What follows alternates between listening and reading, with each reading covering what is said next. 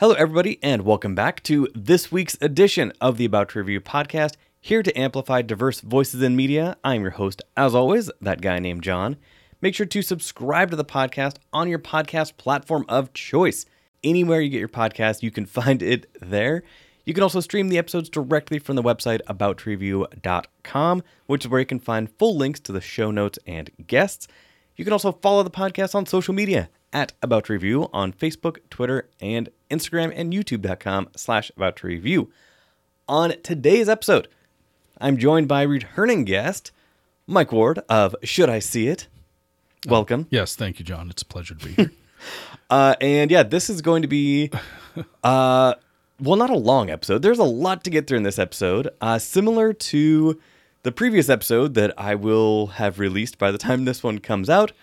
Uh, this is kind of a catch up episode on quite a few movies that I was unable to drop reviews for when they came out.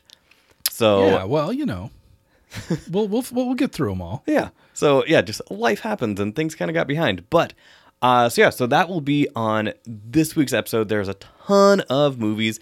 They will all be in the show notes and in the image on social media to go through that. But before we get to the reviews, we will go into the original theme song created by Damon Randall of Ill Mannered Media. Let's all go to the lobby. Let's all go to the lobby. Let's all go to the lobby to get ourselves a treat.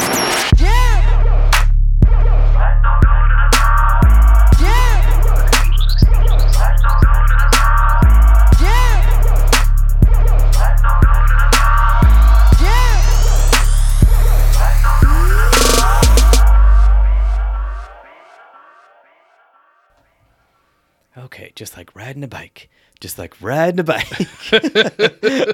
uh, yeah. So, uh, quick catch up for for those uh, tuning in. Thank you again, everybody, for all of your patience over the past couple months as I was dealing with some health issues and everything. But I'm happy to report, as of right now, everything inside is still on the inside and where it is supposed to be.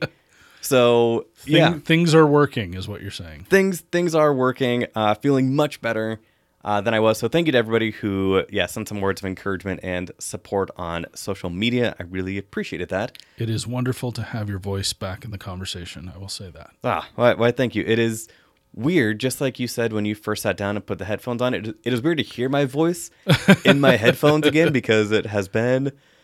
I I actually looked at my notes. The last time I actually sat down to record the episode with Tim was June second.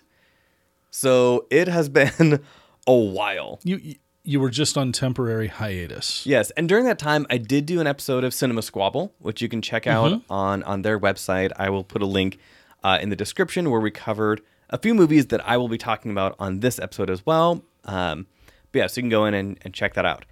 So yeah, so that was all. Then here we are now Here we are now. uh, to talk about a bunch of movies and what we were going to do to keep us, and by us I mean we, uh, on track. all right, I'm cracking the knuckles because I've got to. Uh, this is where this is one of my key components Mike to the show. Mike has a job to do. So uh, there is a five minute timer on each of these reviews, uh, mainly again to keep me in check because there is a lot to get through. And as opposed to more of the long form reviews that I like to do, where we really kind of dig into stuff with the amount of reviews I want to get through to get back on track, there's a timer. Uh, so I was going to plug this directly into the mixer, uh, but I decided not to do that. So instead, so every five minutes, well, if we get to it, um, you will hear this sound. Yeah. Okay, yeah, it's there. I can hear it. So uh, hopefully we we do not get there, and we're able. To, I'm able to kind of get these through the five minute mark. This is a very, I would say, old school radio broadcast mentality, where even a good friend of ours, Brian Tybel, Yes, no matter how many movies he has to review, BrianTheMovieGuy.com, by the way. There you go. Thank you. Uh, he gets, uh, I think, a three minute maximum spot Yes, on like right. Fridays.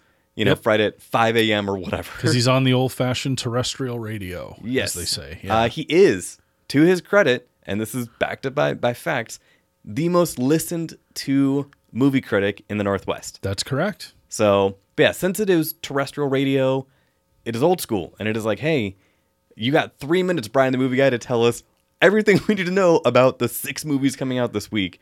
So I'm taking that Huh. philosophy and adopting it a little bit. And in the Um, spirit of the Mueller hearings, we're getting five minutes to speak and inqui- and quiz each other and talk about everything and yield time back and forth. Exactly. Uh, Yes. Or like in college, and yeah, speech and debate. So, Oh, yeah, no, so I did- five three five five. I didn't do any of that stuff. I, Oh, I failed at that. I admire it, but I, I not great at it. Weird. I mean, you would think that I kind of got good at talking. Yeah. I know. Like, uh, you know, weird. It- As it- anybody who would know me, they know how shy I am and how just reserved. The there is power behind this device that I'm talking behind, though. I Yes. mean, th- you know, I was in radio in in uh, college uh, for much of the time, and um, it's just sort of a, a different feel as opposed to like if you put me in front of, oh, I don't know, say.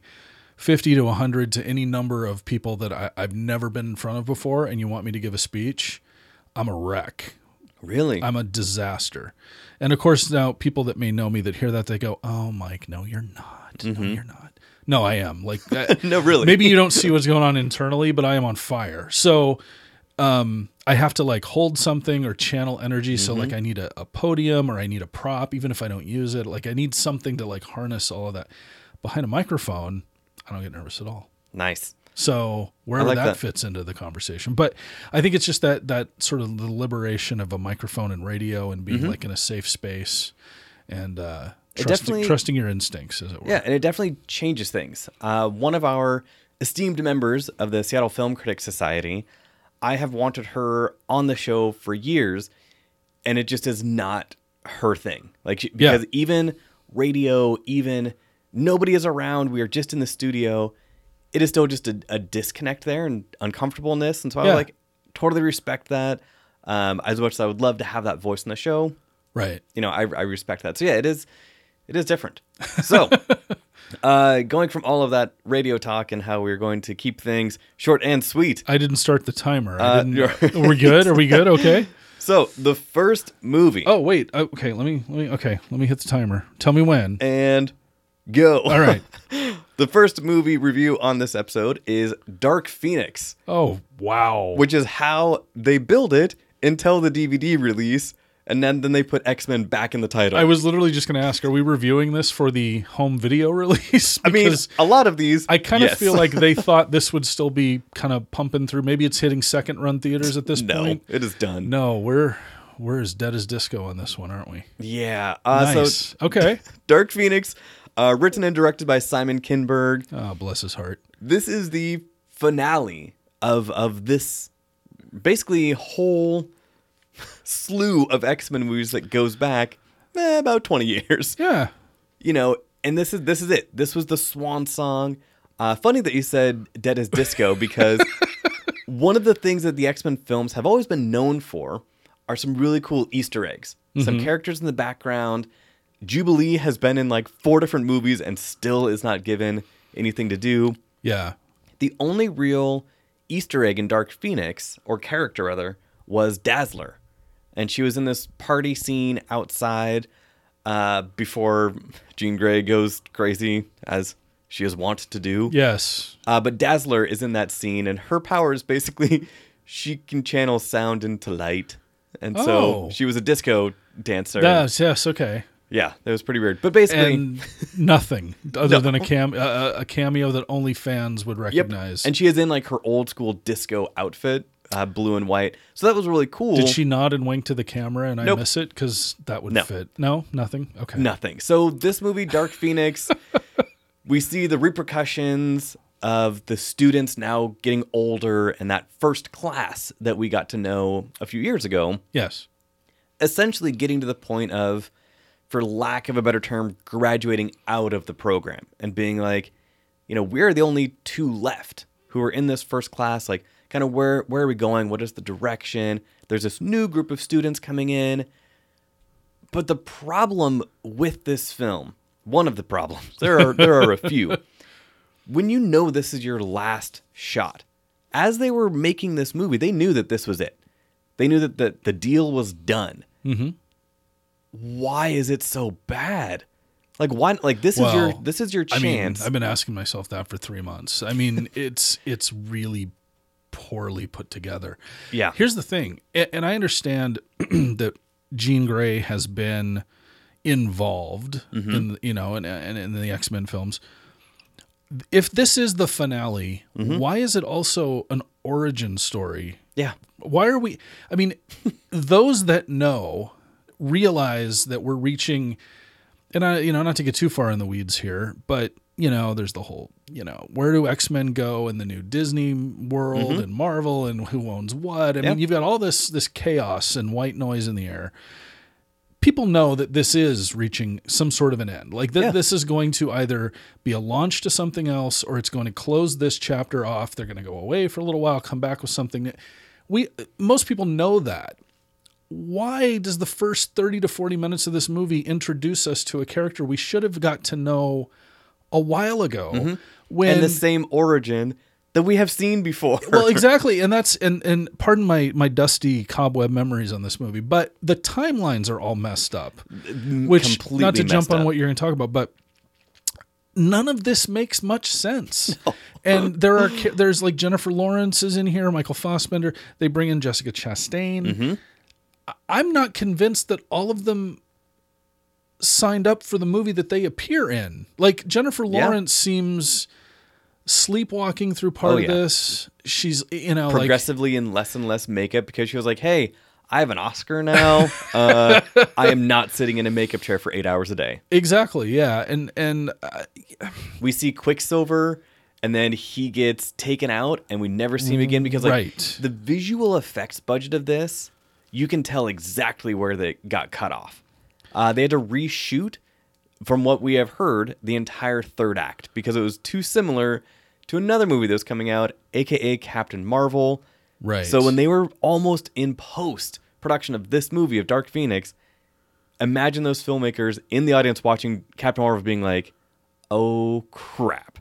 So they redid the whole thing. So that's yeah, and that's good. Not because clearly there is I mean, the movie is not great, but there is a place where it disconnects hard, Mm-hmm. and nothing makes sense. And at the same time, oh, for crying out Oh loud! man, on the first movie. okay, so that Well- that was the first one. That that was the. that's we just cut, print, and move on. I mean that that was our that was not our test run, but still like to wrap it to wrap it up. yes, Go ahead. I was well, it lots of thoughts, but basically, I will just say this: there are a few moments when I've I've sat in a theater and I've I, you see, you see plenty of bad movies in this in this job, and um, I saw this with an opening well opening night a Thursday night audience. Um, it is the rare experience that I can go to a movie with a with a with an audience like a paying audience and just watch them start to calculate how bad this movie is versus the money they've spent on concessions and tickets. And it's a Thursday night and they got work tomorrow. Why am I sitting here? And you could just feel that in the room the longer that this went on um, to its incomprehensible conclusion. So I, Yeah. I mean, I, My my one my it's, it's a mess. And, it- and Simon yeah. Kinberg is, I don't care who did reshoots or not. He, he is, he's not good. No. at what I mean, one of my notes was a boring, uninteresting mess that does nothing to enhance the story or to wrap up these films at all. For the X-Men who are always who have always been about diversity and representation and inclusion, other than two characters, everyone at the X Mansion looks human. Right. Like we see Nightcrawler and occasionally Mystique when she is not in full makeup, and even Beast, who again looks human for most of the movie. Right. In the school, it was like you have a bunch of human-looking kids. Which, granted, yes, a lot of mutants look like that in this world, but what? Like, come on, like tr- try. And it it felt like nobody was trying in this. We get aliens, like the the antagonists of the movie. We never understand what their real plot Right, is. and that's where, the what they're Jessica doing. Yeah, Jessica character. Chastain. Like, so it was just it was a mess. So Yeah. If this is your first time listening to this podcast, boy, are you in for a jump on episode. Uh, but the rating system for the About to Review podcast, uh, there are three choices. So no letter grades, no, you know, numbers or stars or anything. The three choices are good, bad, or ugly. Good film is something that you came out of the theater, you were excited to talk to your friends about, you would recommend to somebody. A bad film, similar to what Mike was describing, where you come out of the theater and you're like, all right, like that was a movie, but it does not immediately like make you want to talk about it or you kind of forget about it. Ugly is avoid at all costs. Uh, Mike, what do you give Dark Phoenix, which is all I'm going to call it, not X Men Dark Phoenix because they abandoned that title. Yeah. Ugly. Yeah. No, it's, it's, this, this is this is one of the worst movies I've seen of 2019. Uh, I agree. I also give it an ugly. This is worse than Age of Apocalypse, which is astonishing. Like yeah. Apocalypse was so bad, and this somehow manages. Again, you're ending this universe, and this is ha- it, this is just a terrible movie. And I get it, Phoenix rises from the ashes, blah blah blah. Slight spoiler alert. And again, this movie came out at this point like two months ago. Yeah. At the end of this movie, we see a phoenix in flames. Like, no, th- these movies are done. Let it die. Like, this is not going to rise from the ashes. Done. Stop. Yeah, this is one of those movies. uh, I'm reminded of like the Tom Cruise Mummy, and I'm re- uh, thinking of just other movies where you can tell that there's probably a good twelve thousand word article that someone's going to write Mm-hmm. someday that documents the unbelievable chaos surrounding getting Dark Absolutely. Mm-hmm. Phoenix to theaters, and then you know all of that. It just feels like you said. I mean, it, it, earlier, it just feels cobbled together, disconnected. Yeah. Left hand doesn't know what the right hand's doing. Whatever cliche you want to throw on it, um, it's just it's a mess. Yeah. Magneto physically moves out of the way of a helicopter blade going towards him. Yeah. Magneto, the master of magnetism Yeah. and all metal, has to move out of the way. He does not move the metal. That is just one of the many things. Storm is using an umbrella. Uh, do you remember?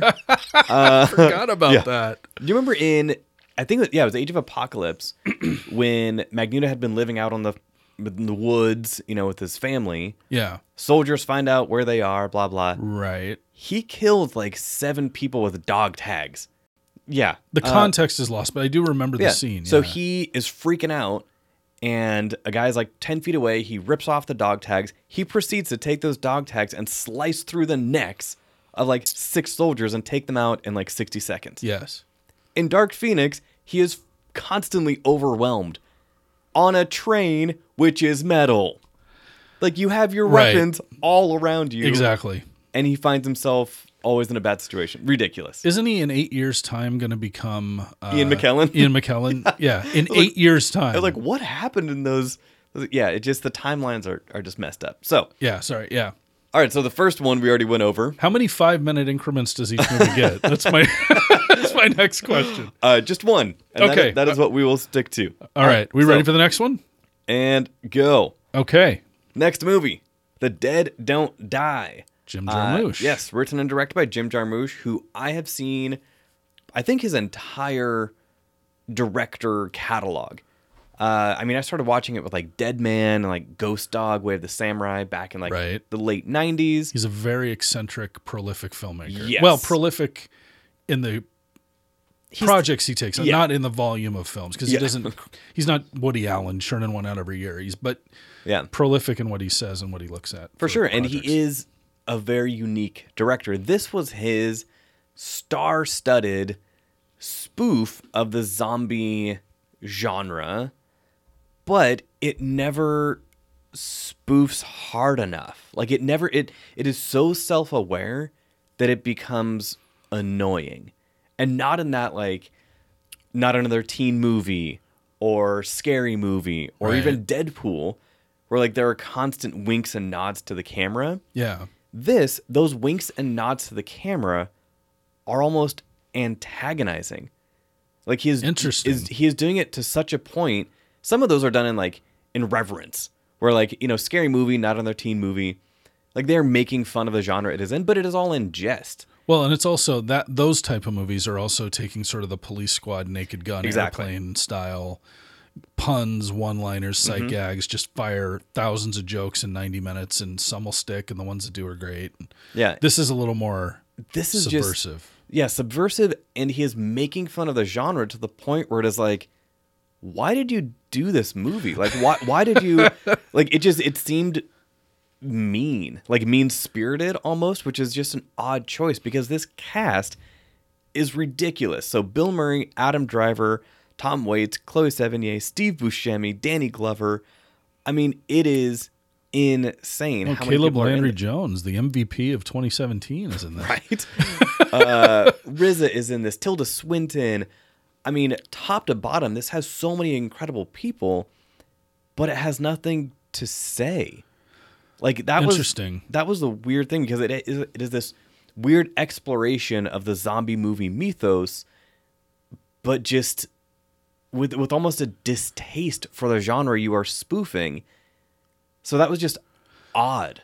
So, I, I mean, I'm trying to think back to other Jim Jarmusch films that all have this certain air and wit about them, right? I mean, they they mm-hmm. they're- they can be the comedy can run sandpapery dry, right? Like Absolutely. But there's there's there's there's humor in pretty much all of his films in mm-hmm. some capacity, right? Whether it's sort of the you know, just excellent dialogue, the way it's written, delivered, or just some of the visuals, or just some of the just things you're seeing. I mean, Yeah.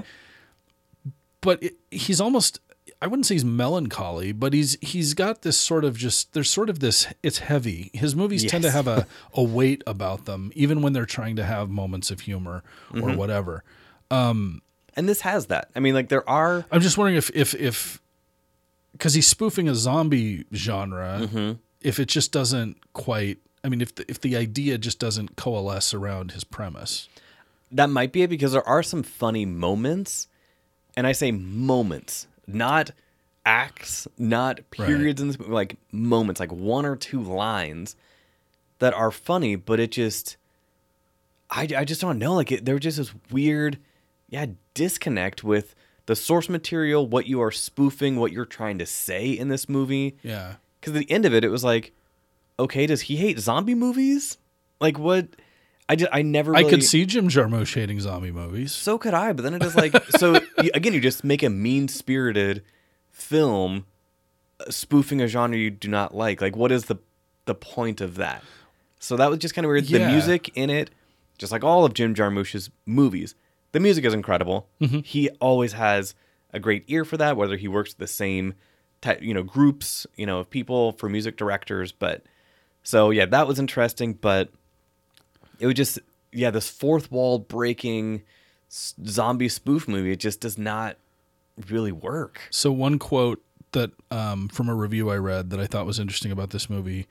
What uh, it's a bit like watching a world class chef make a grilled cheese sandwich, yes and that's Absolutely. from uh, Matt Zoller Seitz who wrote that. I'll give that attribution. yeah, But because it does you have this incredible cast incredible director and a just a a weird yeah mean-spirited movie there you Hey, go. all right that was close close uh, we even gave it an extra couple seconds uh, so yeah so my my official review for or rating i should say for the dead don't die for one of my favorite directors uh, jim jarmusch is just a bad like i just Yeah. this is not one of his films that I will go back to and try and digest in a different way. Um, I mean, Ghost Dog, The Way of the Samurai, you want to talk about dry like and heavy. that movie is dense, Yeah. But I have watched it several times because it just there's something about it that is that draws me to it. This I, I will I will not go back to this. I'm hoping to catch up with it just to be a completist, you Sure. know, like by Yeah. the end of the year. Um, you know, we do this, right? Like we miss things and then it's like, oh, end of the year, like Mm-hmm. let's let's for whatever reason fill out a mythical list of things we didn't see and make sure we I, I do want to see it just because you know the cast and the things we've talked about. I'm curious to see what it what it looks like. So I'm bummed Mm-hmm. Yeah. I missed it, but I'm, Yeah, not, and I'm, I- not, I'm not rushing to go see it or, or put it high on the list. I'll I'll catch it when I catch it. Yeah, that makes sense. All right, next movie timer and go. Yes. Next movie is Late Night, uh, directed by Nisha Ganatra and Oh, yeah. written by Mindy Kaling. So Mindy Kaling, Emma Thompson are the two heavy hitters. Uh, in this movie, it has a few recognizable faces, but those definitely are the the two main ones. John Lithgow plays uh, Emma Thompson's husband as Okay. well. So this is a very personal story I could tell from Mindy Kaling, who is a talk about prolific writer. She's terrific. Mindy Kaling has a lot to say and has been saying it in various TV shows and movies. Like she is a great writer. Yeah. And so in this movie, this is basically, and I don't even really give the synopsis of The Dead Don't Die, but Well, basically just uh, really quick too. I'm just Yeah. thinking out loud. So Mindy Kaling breakthrough was on The Office. She had Oh, the, yeah. Mm-hmm. The Mindy Project, which was on network TV, and then I think was picked up by Hulu for a year or two. Yeah. So probably that's how you would know. She was what was her character on The Office? I can't remember. Oof, That's okay. It doesn't matter. Yeah. She just she was always in every episode, just antagonizing everybody for like th- a minute to five minutes in every. She was awesome. Anyway, continue. Sorry. Um, so yeah, so I did not give a description of The Dead Don't Die, but it is a zombie spoof movie without really a plot. So Got it. Yeah. There we go. Uh, late night. So you have this uh, young factory worker, factory supervisor. I believe she she goes by Mindy Kaling's character, who always has this kind of dream of of writing and comedy and everything, and she gets a chance to write on write for Emma Thompson's late night talk show, which has been going on for I think in the movie it was like 18 years or 20 years. Like it is an institution mm-hmm. like Carson and all of these other long term things. Leno, Conan O'Brien. But it is kind of becoming stale. She has a writer's room full of, you know, these white guys who she does not even know their names. Mm, like she yeah. is so disassociated with the writer. She just gets the monologue. She knows that guy, but that is about it. So she is desperately looking, you know, to get a different voice only because she recognized she was like, uh, we need somebody else. Yeah. So, and it is brought to her attention that every woman they bring on staff, she hates and she fires. so, enter Mindy Kaling, who gets this opportunity. She is critically, um, not critically, uh, chronically underprepared Sure. for the, for this role of writing for a TV show. So you have all of these trappings and cliches that we have seen before in films like this. This is just incredibly formulaic yet light-hearted comedy yeah. where, you know, here comes this young upstart working for the big wigs and of course you have a romance interest and then you have Emma Thompson's character and we start to find out more about her and her, her rocky relationship and all these things what she is going through. The thing that drives us forward are the performances. Right. Like okay. Mindy Kaling is great. Emma Thompson is fantastic. The thing that Emma Thompson does multiple times in this movie is she cuts through the sappiness with just these barbs. And I loved that because Oh, it was, yeah. it was at that point where it was just too saccharine sweet. You know, and she Yeah. is, she has this scene with the writers. She does not know their names. She gives them all numbers. So she just goes around this board table. She was like one, two, three, four, blah, blah. Of course, at some point during the movie, she wants to, you know, know their names, and so she's calling them out by names. And you have this sappy music where the, you know, the music is swelling, and she gets to one of them, and she was like, "And number six, I really, you know." So she cuts through it right there without giving this So interesting, sappy okay. monologue. So Um, does does Kaling write sort of saccharine formula? Like, is she attempting to do that for a bigger purpose, or is that just sort of the way that the story just sort of unfolds and Just kind of maybe the story- unintentional? No, it is intentional. It is. So she Like, is, it okay. Super sappy. Um, Interesting. again, sappy with barbs. Like both Yeah. Mindy Kaling, like she does not pull punches. No. Um, neither does Emma Thompson. So I mean, it, it is smartly written, but really formulaic. Um, I hated the ending of this movie, and when I say that, I mean like literally the last two minutes uh, of the movie. There's a decision and some choices that were made that I just really just bothered me. Yeah, I know. Putting it in the Marvel universe is just a weird. Right? That was just weird. Um, I mean, I appreciate it, but I mean, everything's in the Marvel universe. so yeah. So it's just my overall rating for this. It was a good, like it was an enjoyable movie, Yeah. but it was just very, very sappy and and lighthearted and formulaic, but good performances. So that kind of I would expect that. Yeah. yeah. I mean that that kind of saved it from falling down. So I have a question. Boom! Look at that, right on five minutes. So what's interesting about the movie, Mm-hmm. um, Emma Thompson playing a late night talk show host Yes. who's female. Yes. which we don't have Nope. in America. and every time, okay, every time, the rare occasion that a female has been given the opportunity to host a late night talk show, it's been canceled within weeks, if not a couple of Mm-hmm. Yeah. months. So And that the- gets brought up. so I was there. You go. So I'm assuming that's a, a, a buy-in point for Kaling's screenplay, Yeah, I right? mean, like, they- there's fertile ground there to to to build on. Absolutely. I mean, it, and they make reference to she has all these Emmys and and all of this, and so like her show is so well respected. But it's still like, I mean, this idea of her getting replaced and who they would replace her with, and would it be some young, you know, jockey guy, you know, and so it plays on that. Yeah, But, but yeah, so th- Interesting. it is very Okay. self-aware interesting. in that. I mean, yeah, I think even she says she was like, "I'm the only one who has ever done this," which is funny because nobody has ever done that, which is ridiculous in 2019. I can't. I actually can't wait to see it. I, I'm a big fan of everybody involved, at least Yeah. in the key parts. And I wanted to see this at SIFF, um, Mm-hmm. the Seattle International Film Festival, because it was a centerpiece film there, and I, I couldn't make it unfortunately. So Yeah. anyway, All right. Moving on to our oh, next Let one. me go over here. Boom, five on the clock. right. The next one is The Last Black Man in San Francisco. Ooh. So uh, this was written and directed by Joe Talbot uh, with a story by Jimmy Fails, who plays the lead character, Jimmy Fails, in, in the movie.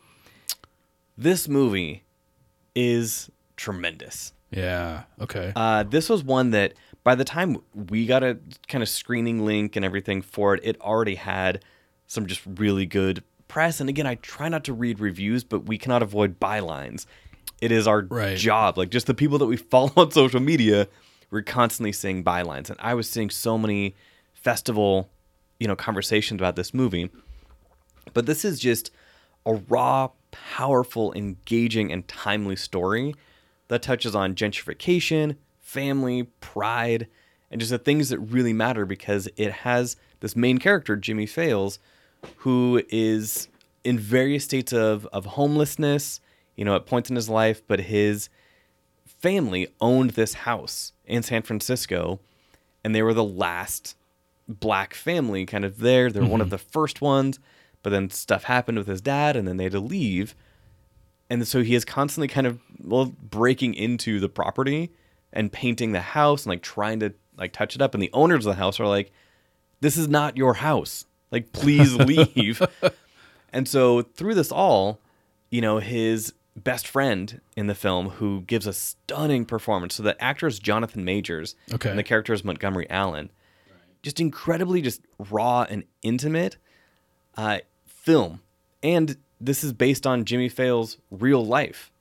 Like Joe Talbot, the director, and him grew up together in San Francisco. right. I remember. Yeah. Yeah, I was like, going to ask about that. Yeah, this I- was his life, and just the two of them, like Montgomery or uh, Jonathan Majors and Jimmy Fails, the chemistry together is brutal and just incredible.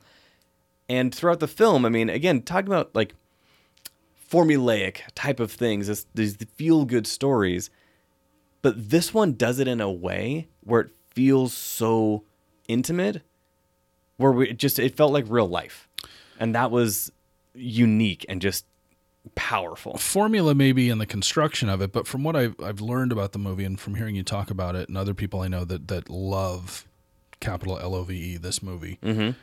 formulaic perhaps in terms of just the, the beat to beat points, but Right. the the story as presented, in the way it's presented, not formulaic. It's something Yeah. new. It's a new vision. It's it's got new um, new discussion points, new sensibilities about the topics it's bringing up, um, which is the takeaway I hear from a lot of people Mm-hmm. who are just blown away by it.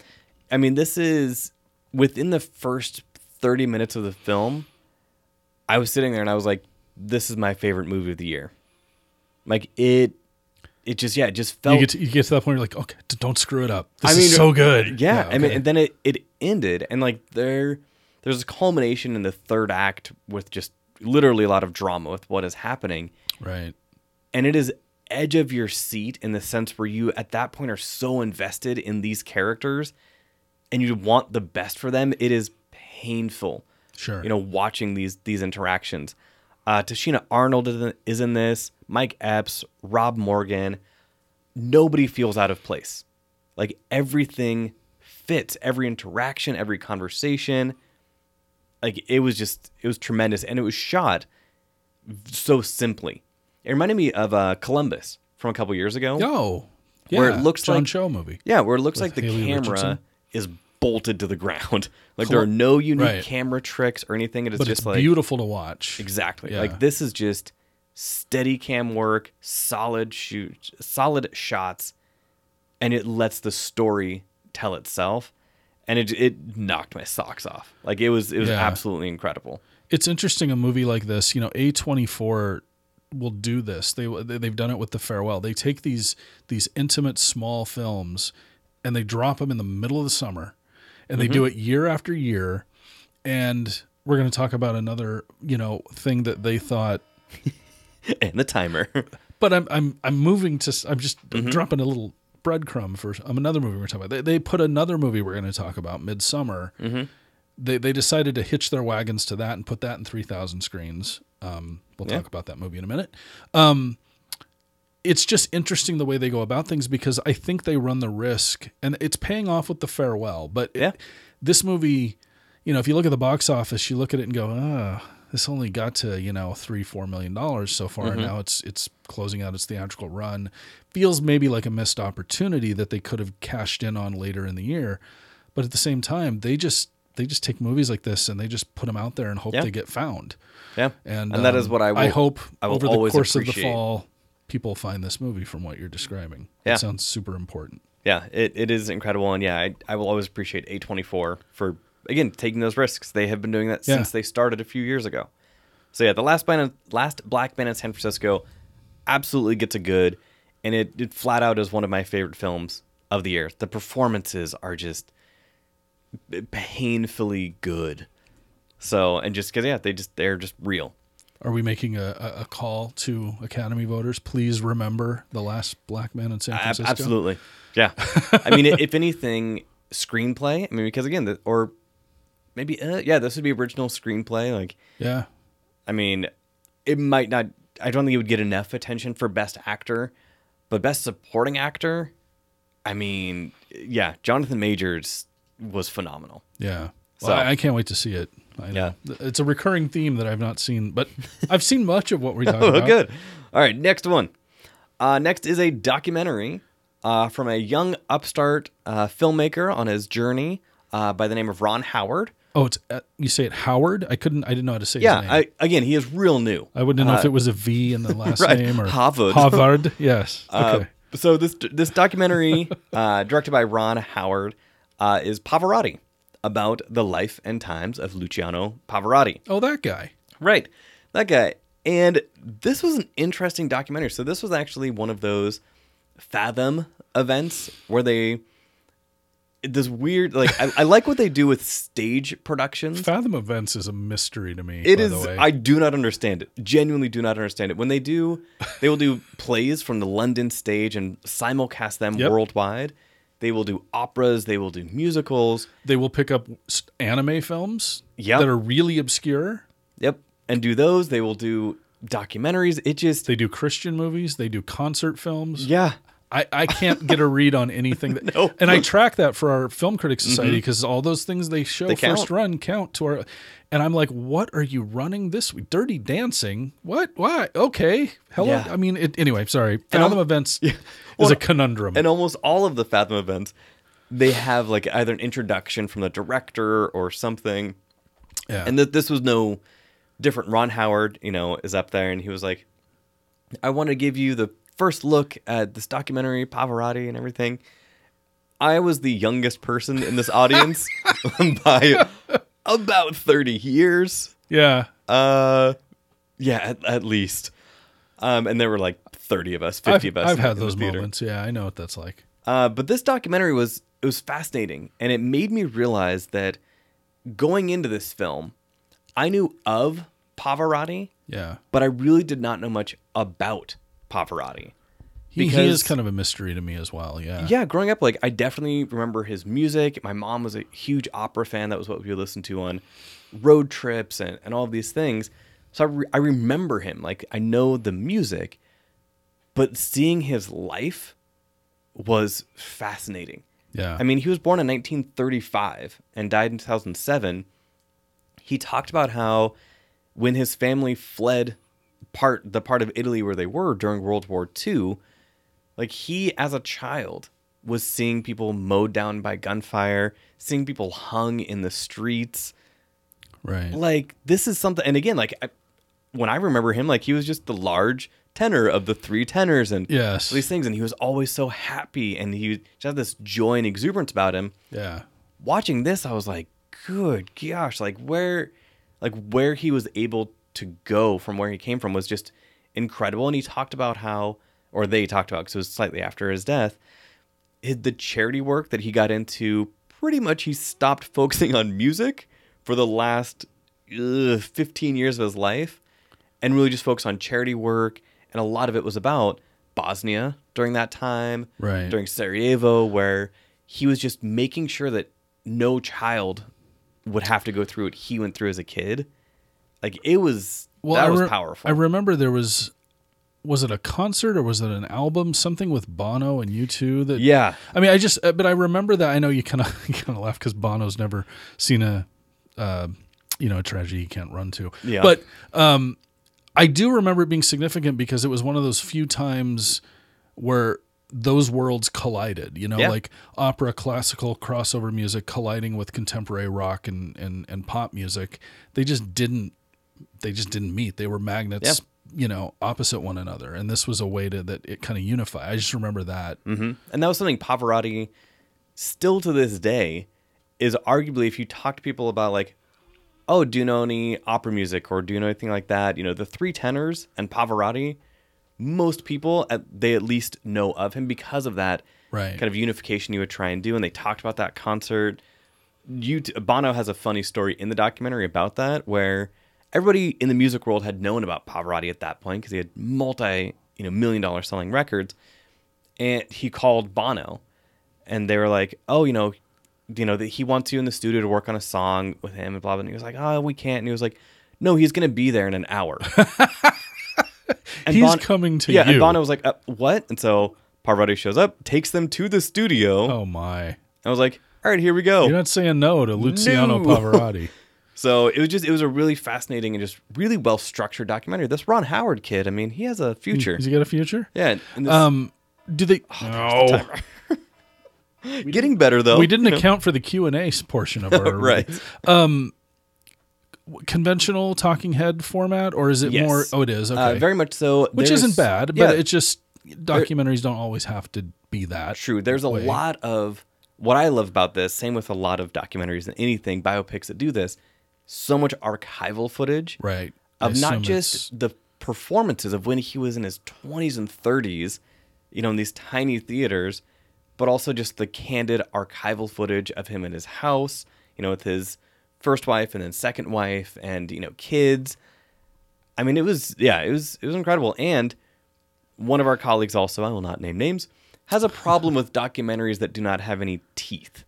Like with Won't You Be My Neighbor, how there was no like there is no controversy with Mr. Rogers. oh Like there is just yeah. not. It is just he was genuinely just a great person.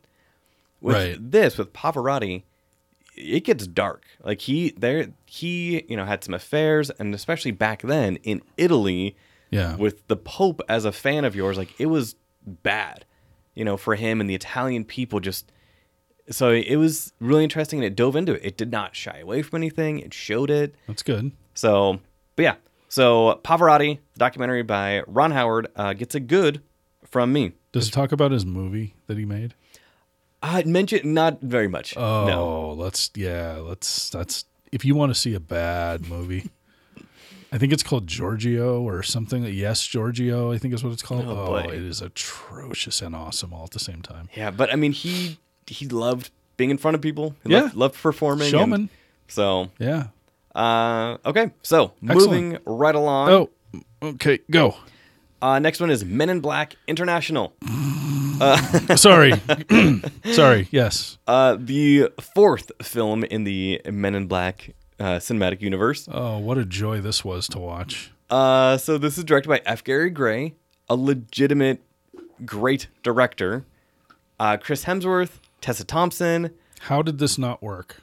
Uh, and Kumail Nanjiani did the voice of Pawny the Little Soldier. So, okay, Chris Hemsworth and Tessa Thompson have some of the best on screen chemistry of any kind of recent duo we have seen. Ever since Thor Ragnarok, Huh? like the two of them, it just, it works. Watching interviews with the two of them, like, you can tell it is genuine. Like, they, they really don't fake it. Yes, I Um, agree. And in this, I do not know why there's such a disconnect between them. Like there is something the moments where it is just the two of them still kind of work, but everything around them does not. And, I- and that is weird. My my thought watching it is I've not seen two more talented people in recent memory work so hard to get something over with an audience that is mm. so bad. Yeah. And, and and and what I mean by that is I can see them together and within 10 seconds I can tell they have the type of chemistry that is sort of like we socialize with each other when we're not making the movies, Absolutely. right? We'll vacation together, we'll be around each other, we'll make sure, you know, I can tell they're friends. Mm-hmm. I can tell that they have affection for each other on a personal level. This movie, despite everything it tries to do, does not undo that. Like you can see them getting along and and having a ball. But I think they're having a ball because at some point they realize this is a disaster. Let's make the best we can out of this because we're going to be fine. Mm-hmm. We still got, you know, we can still hang out with, uh, you know, the Marvel characters. We, we, we're good here. Mm-hmm. Let's do the best we can with this and let's just get out with some dignity. And they do that. But if this doesn't kill the Men in Black idea, totally dead Yeah. this is a bad movie. And, and I Yeah. don't mean to like, you know, pile on to Dark Phoenix. This is a bad movie. It is structured poorly. Mm-hmm. It is badly conceived. It has it- No real antagonist other than it- this it- innocuous hive that we never get any story of. it rests on a plot twist that clearly was either not decided like when it happens it feels so artificial and so phony that i either watching it unfold and i'm not going to spoil it I, I, I should but i won't because it involves a character that you meet at the very beginning who i'm an i, I I didn't realize was even in the movie. Um, but when this character shows up you either instantly realize that something with this character is going to happen but you don't want it to because that's mm-hmm. so tired and Yep. it's this formula then when it does you start to think to yourself did this character turn because the studio felt like oh we, we got we got to have something else in here and it felt like Yeah. other forces again like with dark phoenix coming in and saying mm-hmm. no no go back because mm-hmm. it doesn't feel genuine nothing in this movie feels genuine other than the chemistry. Tem- tessa thompson chris hemsworth Yeah. trying to get through this thing Yeah, I mean, there are there is a main antagonist in this movie, this innocuous hive that has polluted the Les Twins, which is this phenomenal breakdancing, or not just breakdancing, dancing twins from you know I think they're French, like, but it, it kind of possesses them, but we never understand. We're never given an understanding of what is actually happening, and we have this subplot going on that you can see a mile away and it just yeah none of it really clicks. And the thing that bothered me the most the great thing about the first one especially the first men in black practical effects. It felt Right. tangible. It felt real like the aliens were there. Almost all of the aliens in this are cgi and you can tell. It just feels plasticky. It feels disconnected. Right. And that just like that takes away from one of the strengths of this franchise is that practical effects and it just it failed Well, and the other thing too, they they, they build. So this Kumail Nanjiani, you mm-hmm. mentioned, is the voice of a character in this, Yeah. a little alien sidekick mm-hmm. that they they inherit. Basically, he's funny, yeah but he's also kind of in a whole different movie. useless yeah and so, thank you. I was just waiting for that. right so ultimately, I just remember sitting in the theater and again watching this with an audience and just the silence being so deafening. Except one guy of course who thought this always was the, thought this was the funniest movie he'd ever seen. Mm-hmm. but of the 10 or 12 of us there because it was like an early thursday afternoon night thing whatever i don't remember what time it was um he's having the time of his life and no one else is enjoying this in fact people are visibly shifting in their seats and frustrated and i think it's just there is no assemblage of what men in black was anywhere in this movie. It, it, it lacks any inspiration. It's not funny. It's just nothing connected to the source material other than the name. Yeah. and it's a waste.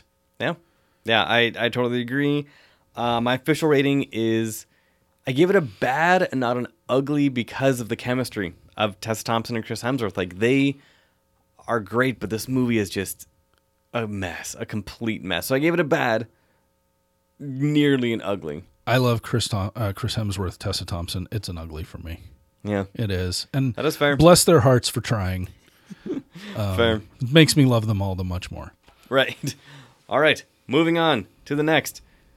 And I would say we should put the timer to three minutes because I want to get through more of these, but we Yeah. will just uh we just cut through and uh, go from there. All right, start the timer. Boom. And next one is Annabelle Comes Home. oh this one Yes. okay yeah Directed by Gary Dauberman.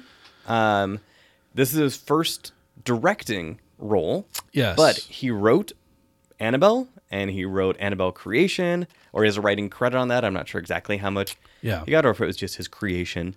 Um, I hated Annabelle Creation, by the way. I am- really liked I am on an island on that, it but I that blew me away with how good it was. hated Annabelle Creation. so good. Uh, but Annabelle comes home. yeah, uh, takes the story further. Uh, we are now, I guess, quote unquote, modern day with the current uh, Warren family. I say that because the last time we saw Ed and Lorraine Warren in their own movie, in a Conjuring movie, it was like the 70s. I thought this took place in the seventies. It does, but I'm saying like this. Oh, this but- brings us, to their sort of. Yes. Yeah, I got it. Okay. yeah, to the to the Conjuring universe, present day, which is Yes. about the 70s. yes. Yeah, you're right. You're absolutely right. So this takes place in the home of Ed and Lorraine Warren, whose daughter uh, is Judy Warren, and of course she has, you know, she grows up in this house where there is a whole basement room full of all of these relics, where a priest comes in once a week Oh, and yeah. blesses stuff. Uh, Vera Farmiga, Patrick Wilson return as Ed and Lorraine Warren. McKenna Grace is Judy Warren, their daughter this young young actor, Judy Warren, she is fantastic. It's- I really yeah, like McKenna Grace, yeah. I really like McKenna Grace. Um, this movie is essentially a haunted house story because Yeah. as it as all it is. Yeah, as it happens in the movie, very similar to a lot of '80s horror movie tropes. You know, the high school kids come over, the cool kids, and they want to hang out. It's the it's the teenage babysitter in the haunted house Absolutely. premise that countless movies have been built on. Yep. And of course, one of them goes into this room that she is not supposed to go into, touches things she is not supposed to touch, unleashes Annabelle, which of course is behind this protective glass, and then all hell literally breaks loose. Exactly. Uh, This movie, again, like especially on the back of Men in Black, when the previous movies in this universe, The Nun and La Llorona, went down the CGI path, this one brought it right back to practical effects. It does. Yeah, and you're right. it works. Other than a ghost werewolf um, that we never really see, which is kind of made of this smoke monster thing, everything else is Loud practical. exhale. Yeah. Right.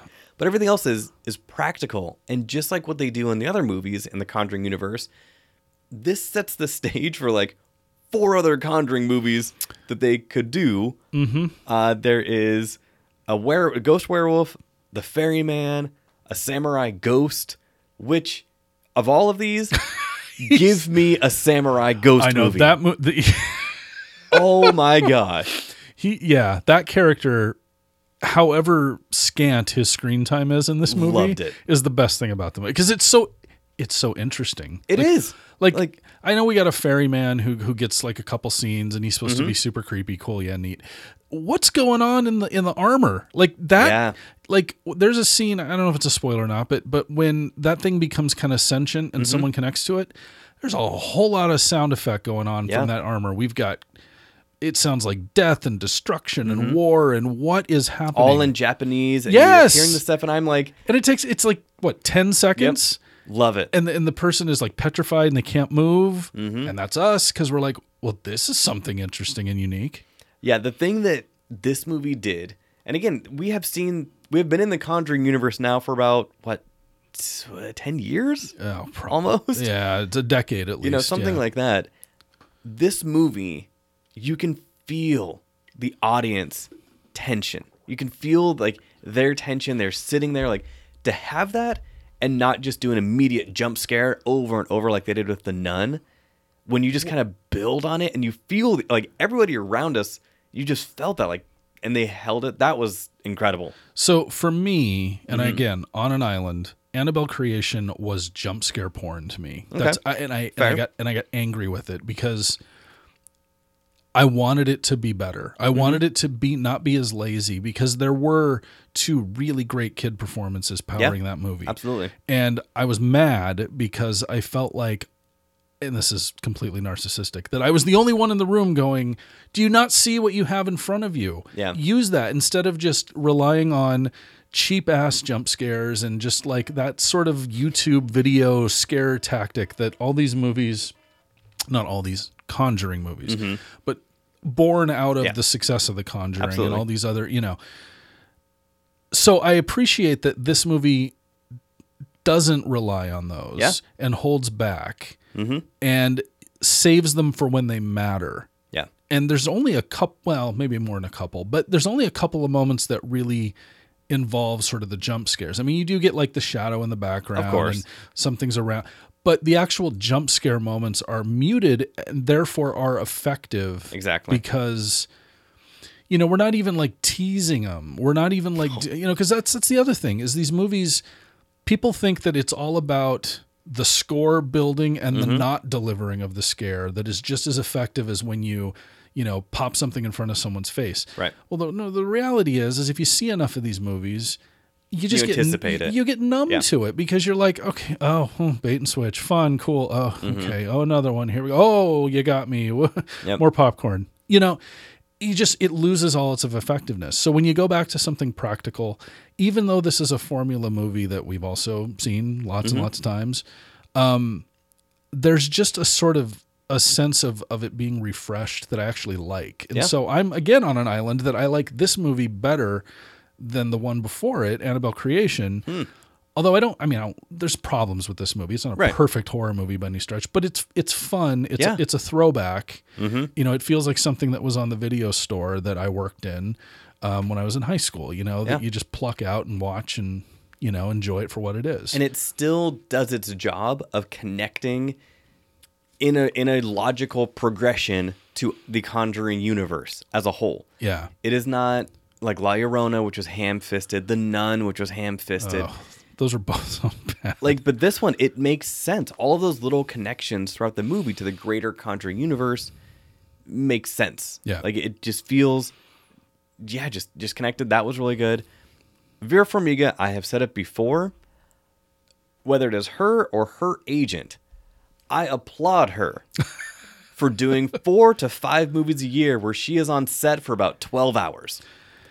I, I want to look. Does she not get? I'm going to look as we quote unquote wrap this up. But does she not get top billing? Mm-hmm. Oh, she is this on? IMDb. She is. That's what. Well, that's Yeah. what I'm wondering. Yeah, on the cast list because she's in this movie. Well, less than that time. She's Oh, only 10 minutes. at most, and there's yeah top top billing. Yeah. and so good for her. She has Yeah. she has been doing this for like two years, two or three years, where she does like yeah three movies, where she was like, cool, I'll do six hours during a night scene to get what I need, and six hours during a day scene. Cool, see you later, yeah, I love and it. it's, it's just done. So good for her. This did end with, and we were wondering about this as the credits roll, if they're going to do any homage to Lorraine uh, Warren, who recently passed away. oh right, yeah. And so in the credits, it actually showed pictures of her and everything. That was great because as fantastical as these movies are, these are like there was a real family that went through some of these things again in a fictional, you know, fictionalized world of movies. But but it's nice th- to ground these things in some reality. You know that. So I just knock over the console here. Um, you know that whether you believe that their work was was real or genuine or just you know fabricated Mm-hmm. to get attention, Wh- whatever wherever you fall on that, you can't. At least you have a tangible, Yes. evidentiary example that this is rooted in something. You know, someone did this work. Yeah. So it's So a nice I, touch. I I really liked that. So my official rating for Annabelle Comes Home is is a good. I really really enjoyed this because after The Nun and La Llorona, I was pretty much done with the Conjuring universe. This brought me right back. yeah. Like this, I'm excited to see what is next. I believe the Ferryman is the next movie we are getting. Um, but man, I want that Samurai Ghost movie. yeah, yeah, I'm with you on that. Um, I guess I'm going to go with a good. You know, I, I gave it a three out of five star review, yeah. so I'm not over the moon excited about it because it's kind of light for what it is. I mean, it's it's a, again, it, it relies on formula and tropes and things that, that are not original. Um, but I do think it steers the ship back around for me personally. Uh, and there's a lot of different threads this thing could go in. Yeah. And so for that, I will give it a good. Fantastic. All right, I'm actually going to change the timer Okay. to three minutes All right. uh, to see if we can see if we can make this happen. All right. All right, and What do we got next? go. Next movie is The Art of Self Defense, Oh. oh. written and directed by Riley Stearns. Oh, Riley Stearns is an interesting dude. he is uh, his movie Fault from from a few years or a couple years ago. Yeah. Um, a lot of people loved it. A lot of people really, really loved that. um, but we're not talking about that. Nope. The Art of Self Defense is the darkest of dark comedies. Like when I saw this, I did not expect to laugh as much as I did. Like this was like belly laugh funny in the most uncomfortable way.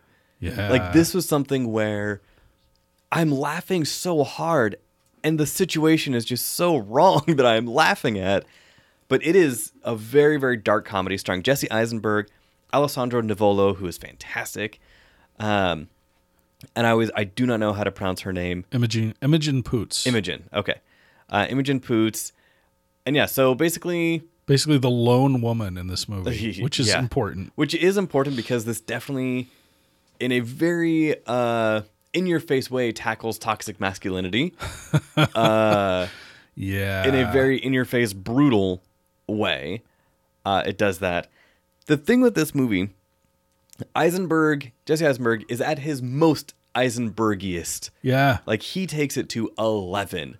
I kind of love it though. It works. Like for this character, for this eccentric character who works a regular desk job, is super awkward and uncomfortable, does not know how to communicate with his office mates, Who are horrible. who are terrible people. yes. Um, he gets attacked, you know, at, at night and then decides to go to self defense class, which is where he meets Alessandro Nivola and Imogen Poots and goes on this next phase of his journey. And he- it is painful to watch. Well, he wants to. I- I'm going to butcher the line. It's a great line though, where he says, he's asked. I think Navola asks him, "Why? Why do you want to take these classes? Like, Mm-hmm. what? What are you here for?" Because he's he's an incredibly timid, meek, yes.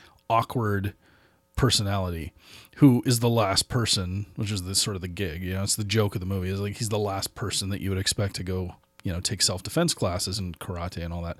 Um, but he's he. What is the line? His line is, "I want to learn." I want to become the thing that intimidates me. Something like that. He says something like that. I want to. I want to learn how to become the thing that intimidates me. Yeah. Which is a really powerful line It is. In the context of the movie because this movie is all about go for broke bro culture until it's not. And that's where Imogen Poots becomes super important in the movie. Um, because the movie flips a little bit. Mm-hmm. Um, in the I don't know if it's the second half. I don't know if it's an act, but there's a Yeah. moment where everything kind of pivots around and you realize how important Wow, that was a fast three minutes. That is a fast three minutes, but Um, I, but I like it. No, it's good. How important her character is in this whole world that's built around just bro culture Yep. and masculinity and how fragile it is. Yeah. And movies don't like to show us that. And this movie, for mostly good and some bad, Mm-hmm. shows us it, it just puts it out there. And, and someone I know who was dying to see this movie saw it and hated it. Interesting. And I think it's because it hit too close to home. And that's not because this person is a misogynist. Right. I think though But just the tones, like, because again, they lean into it hard. Yeah. Oh yeah. it's it's they punch it like, you know, they punch you like you're in a fight. Yeah. um, and they punch back. And movies don't, stories don't often punch back at these sort of institutions of like masculinity that we just Except. we dismiss or we accept or whatever we do with it. Whenever we're presented with toxic masculinity as a concept, it's kind of like white privilege. A mm-hmm. lot of people just go, nah, wah, no, and they just shove it away. right. well, this movie won't let you shove it away, mm-hmm. but it also, you know, so it hangs itself out there, and and I appreciate the boldness of it, mm-hmm. even if the last fifteen minutes are a complete mind beep because Yeah. that movie.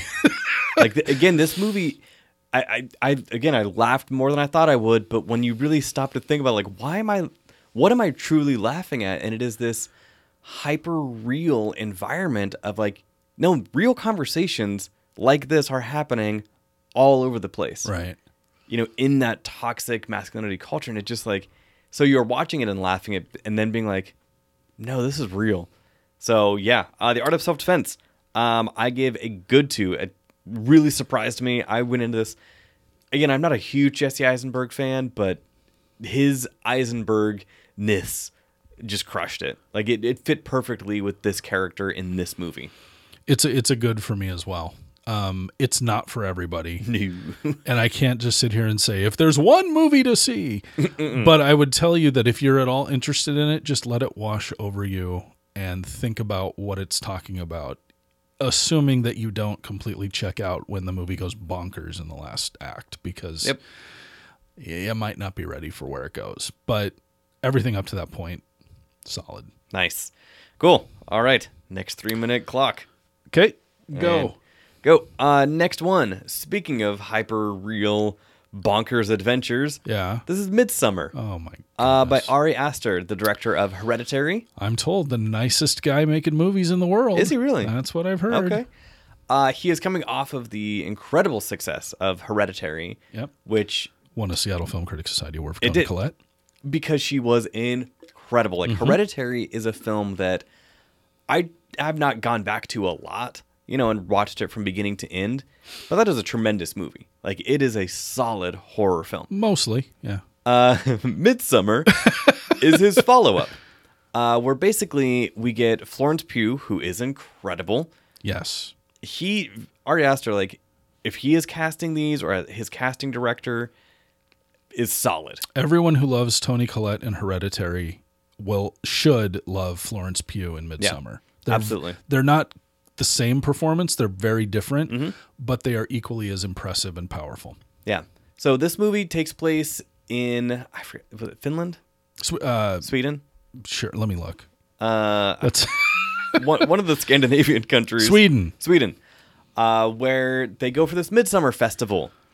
Spoiler alert: Never go to a festival in a Scandinavian country that you do not know everything about. Have you not seen The Wicker Man? Oh, and so, of course, good old Pelle right? inviting his buddies from grad school to go to Sweden. you suckers. Um, so of course, as soon as they get there, literally like as they get there, things start going haywire. They start taking drugs nearly immediately. Yeah. I loved the way those scenes were filmed. This Uh, movie looks amazing. Let Let's be clear. I- flat out It is gorgeous. shot gorgeous. Yeah. It, it is unlike.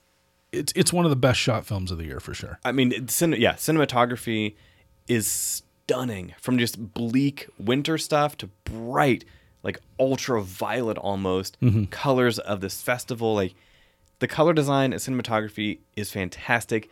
What this reminds me of, not everything that is beautiful is good. Yes. I disconnected from this movie very quickly in ways that I did not think I would.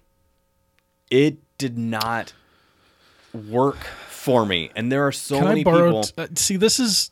I love the idea of the three minute clock, Mm-hmm. but I have. yeah, this would- this this could take So, thirty minutes, here's but the it, it is not. I know it's Yeah. not it's not feasible to do that, but wh- I'm curious where you disconnected with it because for me, there was a significant moment in the movie that was so off-putting Mm. for the length of time and the graphic nature of what was depicted that it took me completely out of the movie and I knew without knowing this is only going to descend into more chaos madness Yep. gore violence whatever and to be proven right about that is frustrating and, and it, it's unnecessary so, i'm curious There, there are two scenes that I can think of that you are thinking of, and I will go. I will describe them in vague detail. Was there a cliff involved? yes Okay, there we go. yeah So, and that is early. Like that is early second act of this movie. Um, yeah the yeah I, so that that was part of it just again I, I struggled with this movie and so i i talked about this on cinema squabble Yeah. um a few weeks ago the people who are going to this movie because they want really jacked up horror and they want to see all this i'm not going to say are going to love it because this movie already came out a while ago and i have read some of the reviews. There are some especially local critics who absolutely loved it put it at the top of their list so far this Yep. year. I just it this movie angered me is, is too strong of a word. It just it bothered me like it just does not do anything it, it bothered me in a way not in a good way like uh, yes the takeaway is i thought about this movie for a long time after i watched it absolutely and largely it was because I was seeing those same clips and bylines that you were, and I wanted to know what I missed. Mm-hmm. Yeah. Because I sat there for two hours and 27 ish minutes, yeah growing increasingly frustrated and agitated Yep. With a movie that felt like it was pushing everybody that it invited to the party off to the sides and to the margins of the room and trying to just find it's it's just a handful of people to speak to and that is aggravating because you have created an uh, there's just so much to this movie that that again 3 or 4 or 5 minutes doesn't lend itself to Yeah. but the bigger picture is this has all the potential to be a really interesting really fascinating Yep. movie and from a technical standpoint it's masterfully put together yes to the point where I'm looking at my review as we're talking, and I gave it a three out of five star review, and I don't like this movie. I really don't. And the mm-hmm. reason I don't like it is because it's unnecessarily too much. It goes Yeah. places too long, too far. And to me, the shock and awe of, I'll say, Mallet, mm-hmm. just leave that ambiguous yep the shock and awe of that sequence coupled with things that happen later in the movie it becomes so over the top and ridiculous that the payoff that it's going for is so dead to me mm-hmm. that i just want out like it's not even Yeah. fun yep and I've watched a ton of horror. You watch a ton of horror. I mean, we hang with a lot of good to bad, mediocre horror movies. I don't know what this was. nope It tries to be super cool. It it look it feels arrogant to me at times, and Mm-hmm. and I just I, re, I I reject that because you don't have to be that way to be effective in telling a story. And that's kind of where I got to with Hereditary, although I do like it up to that last act. But again, it is empty and hollow to me. This movie just increasingly got denser and deeper down a rabbit hole that was completely uninteresting to me. Yeah. So this movie, this and this is weird for me to say because I agree with a lot of what you are saying and everything. Beautifully, masterfully shot. The score with traditional Yeah. Scandinavian music that it starts off with, like I loved that and I connected with that. But I got to give this an ugly because I think Yeah. there the certain genre of the people who love this genre specifically are going to and have loved it. This is a movie that I have found it almost impossible to recommend to anybody since I saw it two months ago. Well, I know people that went and saw it and have walked out. I do. Yeah. And I don't say that to be like, I know people who walked out of a movie. Good people that go to 20, 30 movies a year were like, no, yeah, no, I don't want this. And they left. yeah. And so I, I, part of me hates giving it an ugly because Ari Aster as a director, fantastic. The writing of this movie and the structure of the movie does not make sense, but my goodness, is it not beautiful? Like, yeah, but but my question going forward, which is not a popular one, is what is the purpose? What what is the purpose he's going for with these movies? yeah, because he's obviously he's got a sort of a psychological bend on the things he's trying to do. Yeah. He's thinking bigger and broader and more ambitious than just making horror movies. But at some point, like where are you going with your ideas and your thoughts and your concepts? Because you could accomplish so much by doing so much less. Yeah.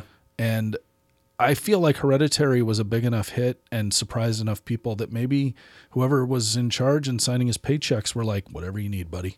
Oh, uh, that Trust you can put it's only yeah, your second feature. Go for it. absolutely is, is what this, This feels is like. brilliant. And then it kind of tanked. It's made not even a half of what Hereditary made. And here we are. Everyone calls him a visionary, and I'm left going, who's he making movies for?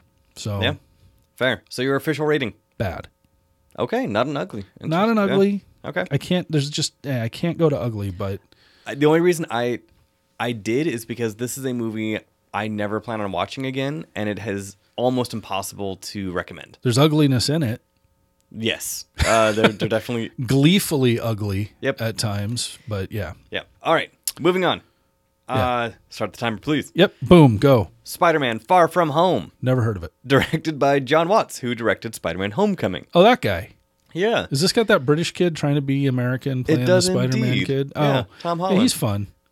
Uh, this is the first post Endgame film of the Marvel Cinematic Universe Yeah. where we finally get to see the repercussions as to what happened. Uh, with what we call the snap and what in universe they call the blip.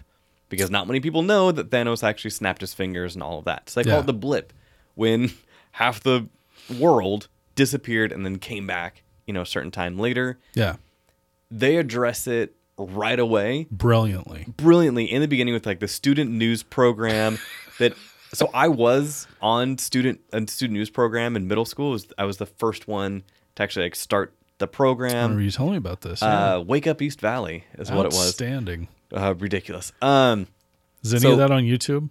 no, this that, that was yeah early. I actually called the school. He at just went point. pale when I asked that Right. question. By the way. I called the school at one point to see if they have any tapes of it because that would be a trip. yeah. uh, but I have no idea. Anyway, so it starts off with the student news program explaining things. With you have Betty Brandt, Betsy Brandt, who you know is a great character from the comics. She is the peppy one who is excited to tell the story, and then you have like the disinterested uh, co-anchor. So, and he is like, "Why are we having to go back to school?" Right. He was like, you know, really funny. But the crux of this movie is they go on this big trip, this big kind of junior year trip, I guess. End of school year. Yeah, in, end of school trip to Europe. The plot of this movie, as much as I love Spider Man and these Marvel movies, this is the weakest plot of any of the Marvel movies Yeah. in a very long time because it just, it literally is just kids on a school trip, and then Mysterio shows up, and then they have to figure out, oh, is this good guy, bad guy, and if so, blah blah blah blah. So the plot very loose. So I'm not going to focus on that. The action was great. Tom Holland is Peter Parker Spider Man. Yep. Like it just it Perfect casting.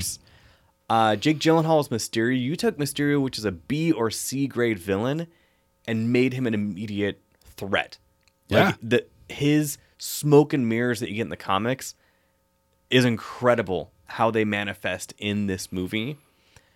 But the movie, I mean, yeah, the plot is just paper thin. I mean, it really is just only there to progress the Mysterio stuff forward, and even that is not super interesting. Yeah. Uh, but it looks incredible. The action is incredible. The casting is always perfect for these movies. And post Endgame, this does definitely send us in a direction that I'm interested in. So, uh, look at that. That was actually three minutes, and I and I'm pretty much done with with my thoughts on it. Uh, but yeah, this, I mean, I gave this movie. This is a good, absolutely. Like this is a summertime popcorn Marvel movie that has moments of intensity, but it just this is just a fun movie. I'll just say this. I'm going to lose all indie credibility for not liking Midsommar and loving Far Spider- From Home. Yeah. I, this you're right. It's paper thin. It you you know exactly for the most part where everything's going. Yep. They do handle a twist extremely cleverly. I thought they they retrograde it back into the franchise. I thought you know with a few little doctored footage and some other things. I was like, Yeah. oh, this is pretty clever how they did it. Here's the thing. This is so likable. And it's not likable in a disingenuous way.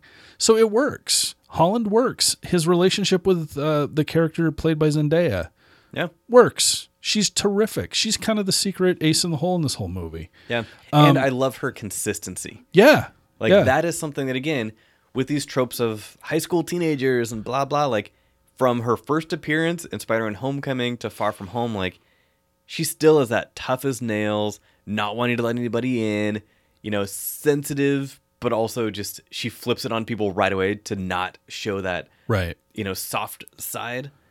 But yeah, so no, her character and consistency is phenomenal. And and the last thing I'll say because everyone has seen this movie by now, but Mm-hmm. what I really appreciate about it is that there is so many trapdoors where you can just make this all focused on on Peter Parker Mm-hmm. and leave all these characters to the margins. You can you can you can put your focus in places that that speak to a bigger universe and and all the.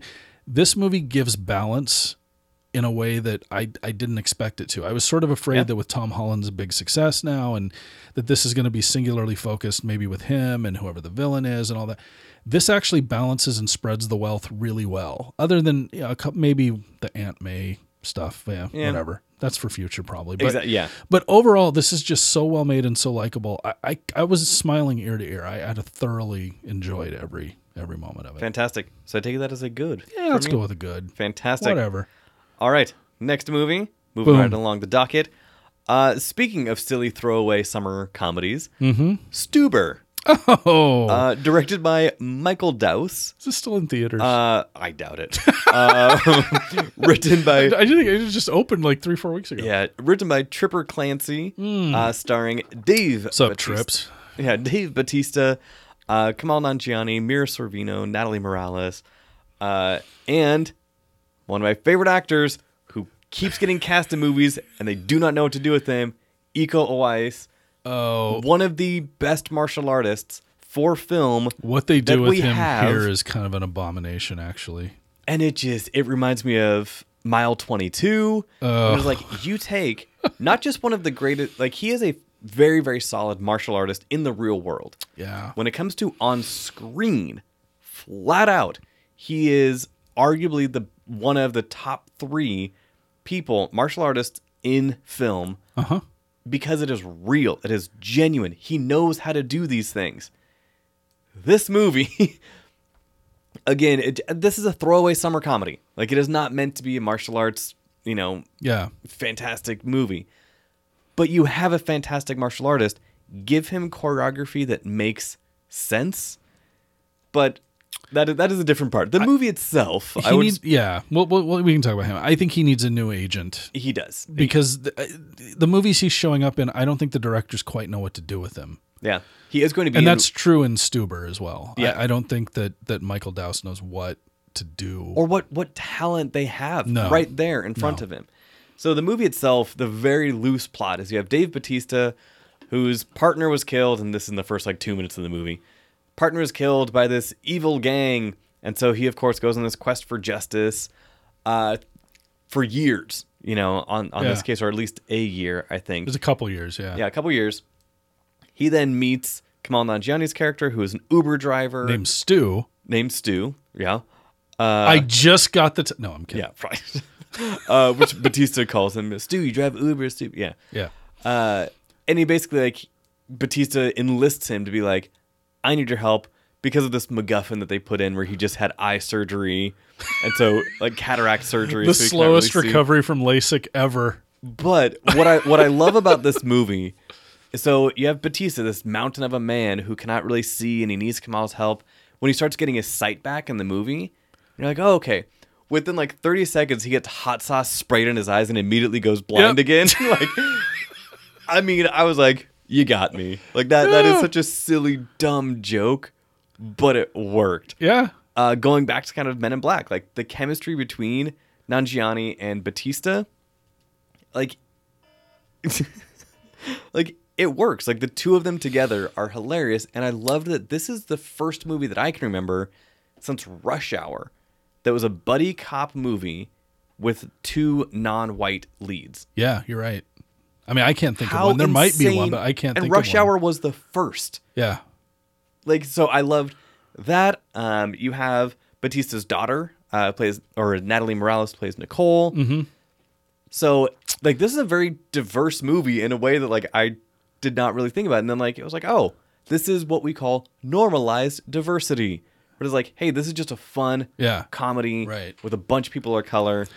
Like that was just great. I wish this movie had.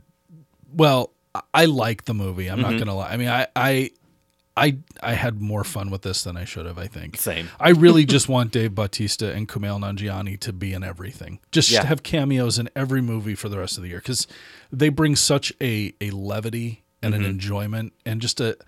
I'm just gonna have fun. Like I don't even care.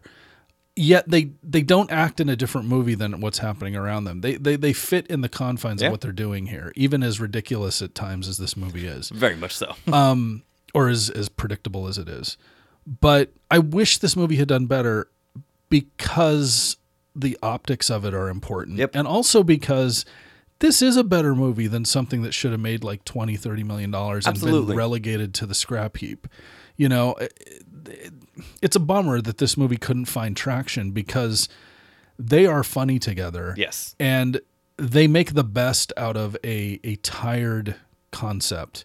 There's nothing original to this story. I don't care if you, even if you put it in an Uber, even if you give um what's the ki- the guy his coworker, the guy from American Vandal. Oh, uh You want to talk about typecast? This poor guy is uh, Jimmy Tatro is yep, his name. Jimmy Tatro. This guy, if you've seen American Vandal season 1 on Netflix, he's only apparently going to get that dumb jock Yeah. man child role and i don't care i'll watch him do that as much as as he wants to do it uh, in small doses because he's Like actually a really funny here Sean Sean Patrick Scott. yes Kind of like post American Pie, and it was like he just that. got stifler kind of work yeah. Forever till he just said i'm done guys. I can't do this Yeah. anymore. I don't know. It's a bummer. I enjoyed this. It's it's completely predictable. You know exactly where it's going. Mm-hmm. the jokes are funny. They're great. Yeah. I just I wish that dispensable but Yeah, it's it- fun. It is uh, dispensable, but also easily digestible. You know, in the sense of like it is just it is a throwaway summer comedy. I wish that, yeah, Iko Uwais, like there was no reason to have a martial Oh, yeah, artist of that caliber in a movie like this when you do not really know what to do with him. And uh, like for me, it is like I'm glad Iko is in front of people. I'm glad that he's getting more eyes on him. He has a new show, uh, Wu Assassins, coming out on Netflix oh next right week. right right right Looks incredible. Filmed up in Vancouver. Sounds like maybe that could be his breakthrough then, where he's actually something around him gives him the agency to be what he is and, and thrive, as opposed to he's a drug lord in this movie. He has like Right. one or two scenes that are obviously they're hyper edited to the point where you can't even unless you know who he is, you, you have no sense that this is just any other well choreographed fight. Yeah. You know, actor in a fight. So that was honestly that was my only downside of this movie. Like was just I wish they knew what to do with him, but the comedy hits. The booty call subplot is is something I can do without, honestly, in 2019, because you know that it it's dumb and it doesn't work. But Yeah. I, I enjoyed Stuber for what it was. Yep. So for me, I gave it a good. I will be a good as well, even though it's probably out of theaters, and that's a shame. Yeah, true. All right, next movie. Still in theaters, still in Uh, all the theaters. All the theaters probably for the next month. The Lion King. Uh, I don't know. Anyway, yeah, What was that? I don't know. I was gonna sing the song, and I just Yeah, no. gave up halfway through. Uh, the latest quote unquote live action version. Uh, I will fight anybody who says this is live action. This is not live action. No, it's an animated film. this is an animated film. and it should compete for the animated Oscar, even if Disney does. I mean, Disney they'll decide if they do or not. Yeah. But it, it is clearly an animated film. Hundred percent. And speaking of films that look gorgeous, the photorealistic animation that they have looks incredible. Yeah. If this were a nature movie, this is not a nature movie. this is The Lion King, and almost none of the characters have any sort of color to them, some life to them. Scar is just gray. Rafiki does not have like bright blue like the animal does in real life. It is not like I was looking for some hyper realistic photo, you know, some some color play, but just everything is just bland. Like, and we saw this in IMAX, like on the Yep. one of the best screens in the Northwest, digital laser projection, all this stuff, and it looks like somebody just washed over it. Like they put a cloth on the screen and just wiped it down. Like it was just the color palette of this. The reason I'm not talking about the plot is that it's The Lion King. Literally nothing is different. It is Yeah, I mean they, they extended scene. about a half hour, but it's it's not there's nothing unique to those extra No. minutes that take it away from make it anything different. Yeah, and this my biggest problem. Like when it opens and you have that opening song and you have this sweeping over the savannah, looks incredible and everything. As soon as the characters started interacting with each other, I started disconnecting. Like the hyenas have some physical distinctions between them, Yeah. but that is about it. Scar has a scar. All of the female lions look exactly the same. Right. Like it was just I, I it was it was weird So- to watch this movie as beautiful as it was and not feel anything. I feel like it probably isn't going to win, but to me, I feel like the visual effects Oscar race should just be over at this point. I mean, there's nothing I've seen like this for ways good and bad. Yeah. the the for me where I and I do like this movie more than most, but where I disconnect too is the photorealism. It's a little bit like when they started using sort of um, I'm thinking of the what is the the animation technique they use in like the Polar Express. Rotoscope? Bro, is it is that where the, oh, oh, um, like where they use little ping pong dots on people. And yeah, stuff? but like Yeah. the the dead doll eye look, right? Like Oh, th- okay. that animation where the eye, Valley. Yeah, exactly.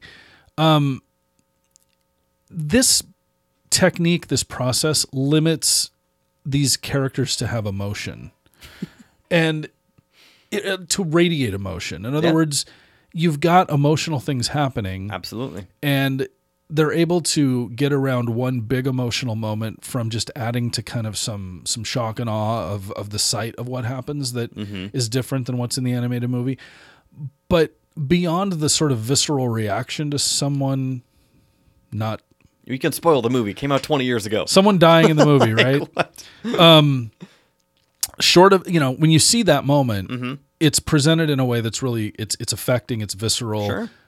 but the emotions connected to it that you look for in characters is just it's absent It, it- that was one of the things I wrote down was it just felt empty. and so that i think is a flaw of this amazing technique that you have this incredible ability to animate things that look real mm-hmm. and and this movie looks real It looks like a nature documentary. but then when you get down to like the storytelling and the emotions and the nuts and bolts of it all it's just it's absent Yeah. and you can put some funny gags in it, and you can make um, uh, Seth Rogen and, and Billy Eichner are, I think, pretty terrific as as Disagree. Timon and Pumbaa. Like I Billy, enjoyed them. Billy Eichner well, Billy Eichner me, especially. surprised me with how good of a vocalist he is. Like he blew me away. Yeah. Seth Rogen cannot sing. No, I Like it was I wasn't expecting him to sing though. that was that was that It- it- that didn't bug me as much uh, because I I wasn't expecting him to bust out a Pavarotti like you know. True, know. but even so, like Scar's song was just bad. Yeah. Like some of the vocals in this just did not work. They they just there again it was there was a disconnect, and it was interesting in the acting scenes Yeah. with Donnie Danny Glover, Danny Glover, sheesh, Donald Glover. Donald Glover, and Beyonce in the acting scenes, she feels a little bit wooden because Mm-hmm. she is still kind of getting used to acting. Uh, it seems like during the singing bits went together, and it was like, oh, okay, bye, bye, Donald Glover. Like Right. Beyonce is still Beyonce Yeah.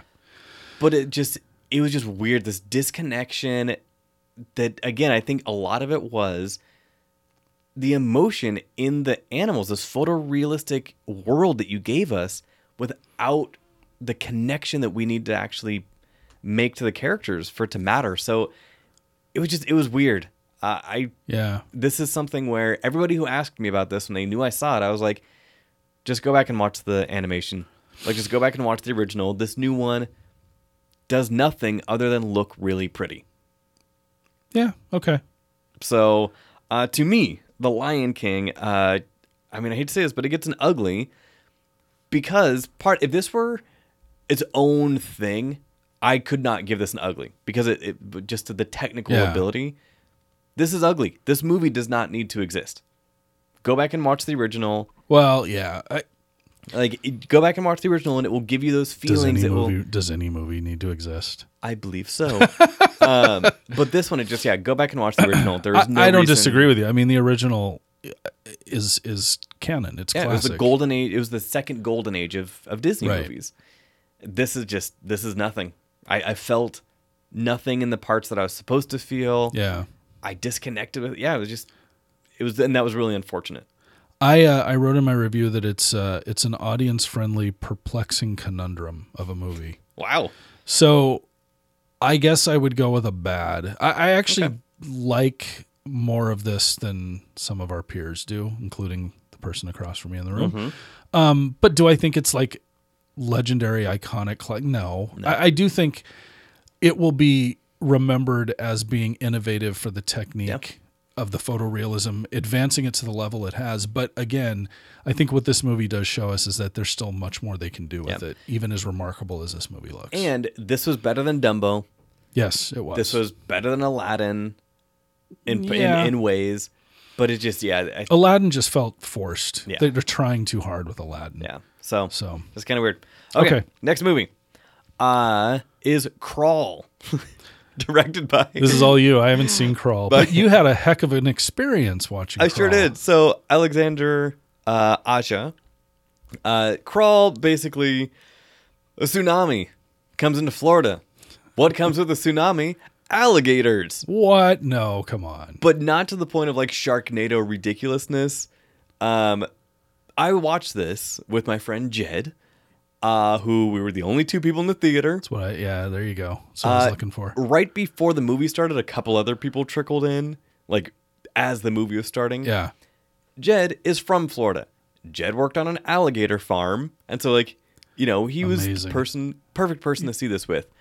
Multiple times during the movie, he was like, "Uh, no, no, no." So it shows like at one point with the tsunami in Florida, one of the characters like, "Oh, the levees are gonna break," blah blah, and Jed was like, "There are no levees in Florida Yeah. at all." Doesn't matter. like that is not a thing and within hours of this storm of this tsunami there is like seven feet of water and jed was like there is no part in florida where you're going to get seven feet of water. Like it just would not Right. happen. But of course in the movie it does. You have alligators. Uh this this movie is bonkers but i enjoyed it. Um Yeah. the so- structure the structure of this house that they are in that of course she goes back to rescue the girl goes back to rescue her dad in the house does not make sense. There is a house with a basement which also in florida does not exist Yes. you do not build houses with, with basements No. not only does it have a basement which is like five feet deep like an unfinished basement it leads into a grotto still under the house Yeah. that leads to a pipe that leads to a lake. And it was like, okay, even if you are not in Florida, what home has a pipe under it from a lake that leads to a grotto under like it just does not. I don't want to break your train of thought, but I have one question. Okay. Why is it that a movie like Crawl, and maybe you'll answer this, Mm-hmm. gets a pass for a huge fatal flaw in its construct like that that that other movies don't get? In other words, Mm-hmm. maybe we've done this on this show, but I know that there are critics who will get to an element of unrealisticness like that, and they'll go, "Screw this! What what am I watching? This is Mm-hmm. Stupid." Yet everyone loves this movie. I think because it is still entertaining. I think Okay. I think like a Sharknado type thing when it is so ridiculous, it is hard to watch. This is at least is somewhat entertaining. enough. Sharknado's not hard to watch. Uh, sure it is. Um, but one of the funny things is this movie opens with the girl at a swim meet, Is and that- I I turned to Jed and I was like, she is gonna outswim an alligator in this movie. Like I, I knew it was going to happen, of course she is. and lo and behold, in the third act, she has to outswim an alligator. Yeah. And And, Jed's thought was, Absolutely, like no, no. And at one point, when they're like, "Oh, we need to get away from the alligator. Go above water. Alligators can't hear above water." Sorry, what now?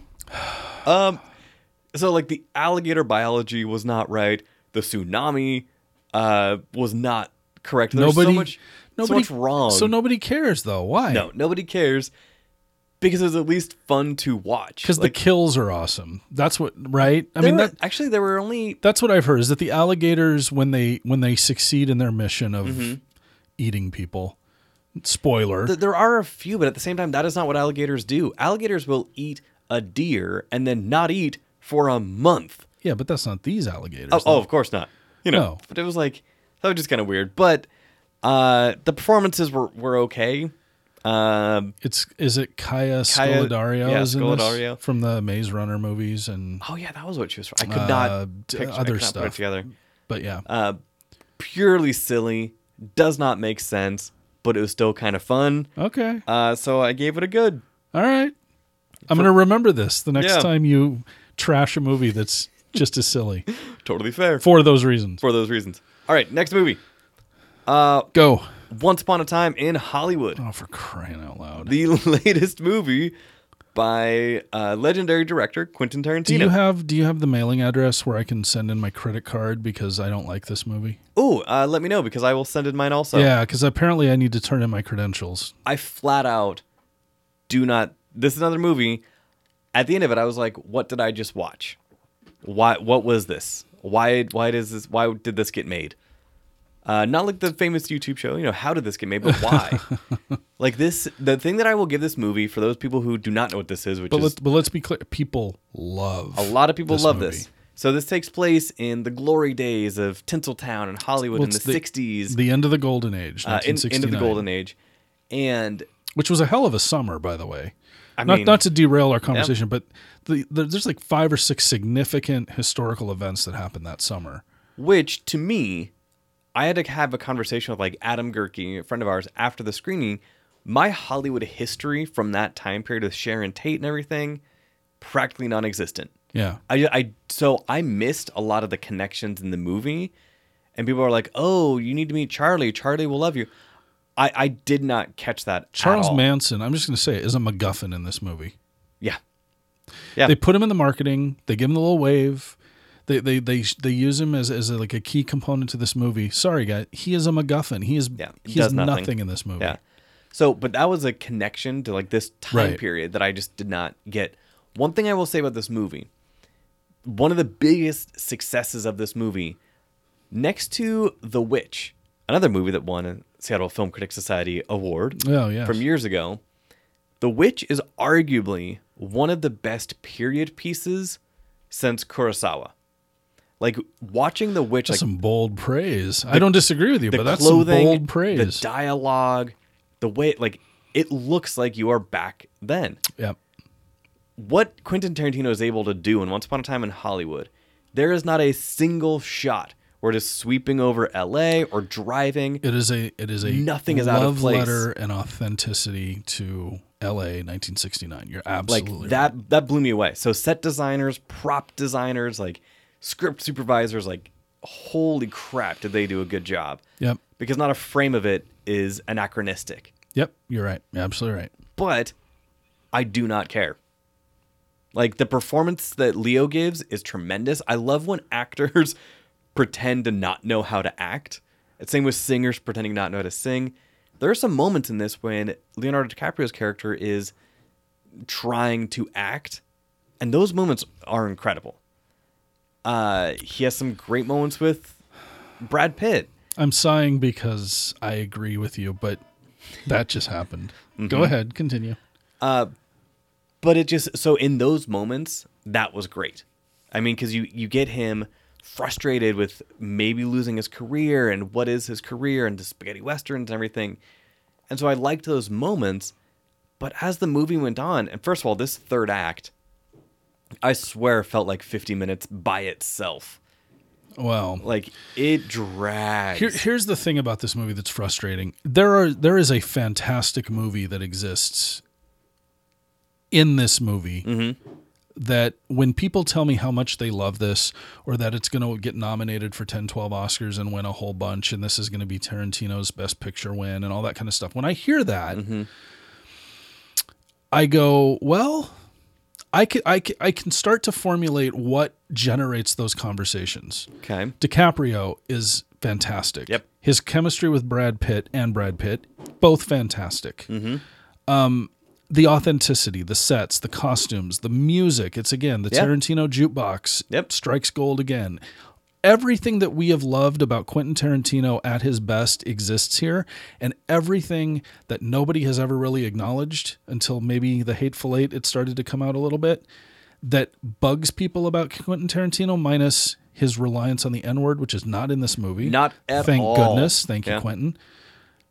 those things are getting ignored again and, and the problem is this is a ponderous movie there is there is so many little mini movies going on here mini stories going on here that that beg more attention and he just swoops it all together as this myriad two and a half 240 two hours and 40 minutes sort of saga of la in 1969 and the problem with it is it drags. Yeah. There is a sequence. There are moments in this movie that are so boring, mm-hmm. where it felt to me like he was getting overwhelmed by his ambition, and I'm actually shocked that more people don't feel that way, because. When I hear people love this movie, they talk about anecdotal things. They talk about DiCaprio, the scene uh, where he's trying to s- sort of the scene with the, the little girl that's on TV, that TV show, Julia Butters, is trying to hold it in, like trying to. yeah. and and he and he and he, the vulnerability he shows when he's Mm-hmm. mad at himself. I mean, that's a powerful moment. Absolutely. Pitt's as good as he's ever been because he's this morally challenged character who's who's trying to figure out where he fits in, but he's happy to just be sort of the lackey for as long as DiCaprio can keep working. But then yeah, there's a lot going on with his character. Um, I'm not mentioning Sharon Tate because, quite frankly, I don't remember anything about Margot Robbie's performance in this movie. Sorry, I just don't. She, I mean, again, Other than watching herself on screen, yeah, which is a great moment. it is. Uh, And I think because of those gaps in my Hollywood history, I have never seen a Sharon Tate movie. I do not know much about her, you know, murder and everything. And so, like, her watching that movie, I was like, is that the actual movie? So I think, again, that love letter to Hollywood, people who know the time period and know those films, I think that has clouded the judgment, possibly, Yeah. of this because I, I am not an editor, uh, film editor, podcast editor, yes. I'm not a film editor. On a first pass through this movie, I could cut 30 minutes. Like on a first pass. I, I will readily admit that as time goes on, however much time I have left in this world, if I come across this movie again, Mm-hmm. and I'm already going to tell you this is going to annoy me during awards season because Mm. I do not believe this movie is as good as everyone thinks it is, and I will I will die on a hill. Not really. Cinematography? Sure, I will give it that. Yeah. Yeah. Am I ready for this thing to sweep through the Oscars? No, no, no, no, no, no. But in time, Mm-hmm. I may grow to appreciate this more. I will acknowledge that wiggle room. Okay. However, during the watching of this movie, it is it is it feels like a refrigerator magnet word game in the sense of all the different things that he pulls together to try to make this thing cohesive and make sense. And it's it's ponderous, like I said. It it rambles, and then it gets to this final act that is just not it did nothing. It's it the movie so Tarantino's movies always have these moments of violence, these shocking situations, these uncomfortable things, and we've grown to love to be in that cradle of I shouldn't be laughing at this, but oh my god, I can't believe what I'm watching, or this is really awful, but man, he made that look so great. I, I just have to ad, I just have to admire what I'm watching because this is incredible filmmaking. I don't think he accomplishes that when he goes for it all at once, puts all of his eggs in a basket in a final sequence. And I know that everyone wants to talk about how he rewrites history and it's so great. Sure. So what? I mean, he's he did this in Inglourious Basterds. Mhm. He did it in a kitschy, campy sort of way. Right. He tries to do that here with this sort of shocking sequence of violence that mm-hmm. people probably thought was going to be something else based on the characters in the movie and it's not it's something completely Yeah. different but it's not funny it goes too long it's it's unnecessarily violent to the point so. where it stops being funny and it just starts to be cruel and you're wondering what why are we why are we laughing at this mm-hmm. and that's how and then it has this weird sort of sweet coda at the end and then we go home and i just thought to myself oh this is this is this is not his best work and then i'm seeing people love it so i don't know i just think it's it's it's it's just it's his ambition getting the best of him and Yeah. and we would criticize other filmmakers for doing for for screwing this up less than what I think he does here. Yep. And it's a, it's it's unfortunate because there's a good movie in here, but just there's just too much down. around it. Yeah, Yeah, too absolutely. much around it for it to come through. Now this is one that so I'm going to give it a a bad and not an ugly because again, Leo's Yeah. Leo's performance fantastic, set design, production design, incredible. But I 100% agree with everything you just said and all of the faults. But this is a hard one for me to give an ugly oh, to because I can't like, give it an ugly, Yeah, no. it just it because it looks incredible. It just is way too long. Like, and the, I think again similar to what we were saying before. I think that at this point in Quentin Tarantino's, you know, filmmaking career, this is his ninth movie. Who is going Give to or say, take. yeah, oh, right? who is going to say no to him? Yeah, no one will. Exactly. And so he is able to just throw it on the wall and be like, all right, here it is. Yeah. So yeah, your official rating. I mean, I'll go. I'll go with a bad. Okay. I, I, I, you know, I, I'll go with the bad. All right. Sounds good. All right, the last movie. Oh my gosh, we, we made it. Last movie. Yes. Uh, definitely longer episode than I thought, but that is okay. Uh, is Fast and the Furious presents Hobbs and Shaw. Oh wow! This mess of a movie. Let you want to talk about a movie that makes no sense? Zero. Zero cents. Do you want, do you want to give the synopsis on this Oh, one? I don't know. Uh, I'm bad at synopsises. Synopses. You can do it, but So I'll just I'll just parrot along with or just jump along with you on this. So Hobbs and Shaw from the Fast and the Furious franchise basically have to go after Idris Elba's character, who is a legitimate supervillain with superpowers. He has some sort of cybernetics in his body, works for a shadow organization that wants to make the human race better by injecting them with these things that then become cyborgs. Kind of, this movie is insane, Yeah, flat out insane. yeah. It gives us about 30 minutes of Fast and the Furious movie. And then, wait, how, how long is this movie? This movie is Two fifteen. whew, 2 hours 17 minutes, is what it says on Yeah. IMDb. Yeah. 30 minutes of that is a Fast and the Furious movie. Like thir- like going like Right. the, the old school. I say old school, like from the Fast and Furious one, where like the camera Well- goes in the engine compartment and gets all of that. Like we get about thirty to forty-five minutes, I will say, of that. The rest is a Marvel movie. Like this is a superhero movie.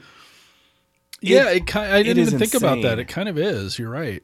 Like this is no longer like they had been skirting with willing suspension of disbelief ever since a submarine was involved in the last movie or two movies ago. Oh, it, I know. It I all forget. blurs together. This one flat out is like, oh wait, no, Idris Elba is a superhero, super villain with powers and strength and eyesight. Well, isn't where- there a scene where his back is like wide open and there's Yeah. just cords and wires Yep. coming out and he's plugging it? and he is still awake and still What- talking and having a whatever. conversation. Yeah. uh, insane. This shadow organization is going to come back at some point. We we get this voice in this kind of like very Charlie's Angels type of situation. um, with this voice giving Idris Elba his orders, and you know, and then when he finally talks to Hobbs, you know, and he was like, "You don't voice, remember yeah. me, but you will." Dun dun dun. Yeah. I have no idea who this is, and I do not care. I don't think they know who it is yet. No, I feel like maybe a couple of casting choices that if you dig around on the internet that didn't come together, maybe were who this was supposed to be. But at this point, I don't think they know who this is supposed to be. Yeah. Uh, the editing in this movie is atrocious. Outside of the car, uh, outside of the racing elements of this, where you have this car chase and everything, like those are done well. Yeah. The climax of this movie, in the third act, this big fight, uh, which again you see a lot of in the trailer, um, it starts at it starts at dawn. Dawn, dawn for those of you in different parts, you know, of the world might be 7 p.m. It might be 10 p.m. when it starts to get dark.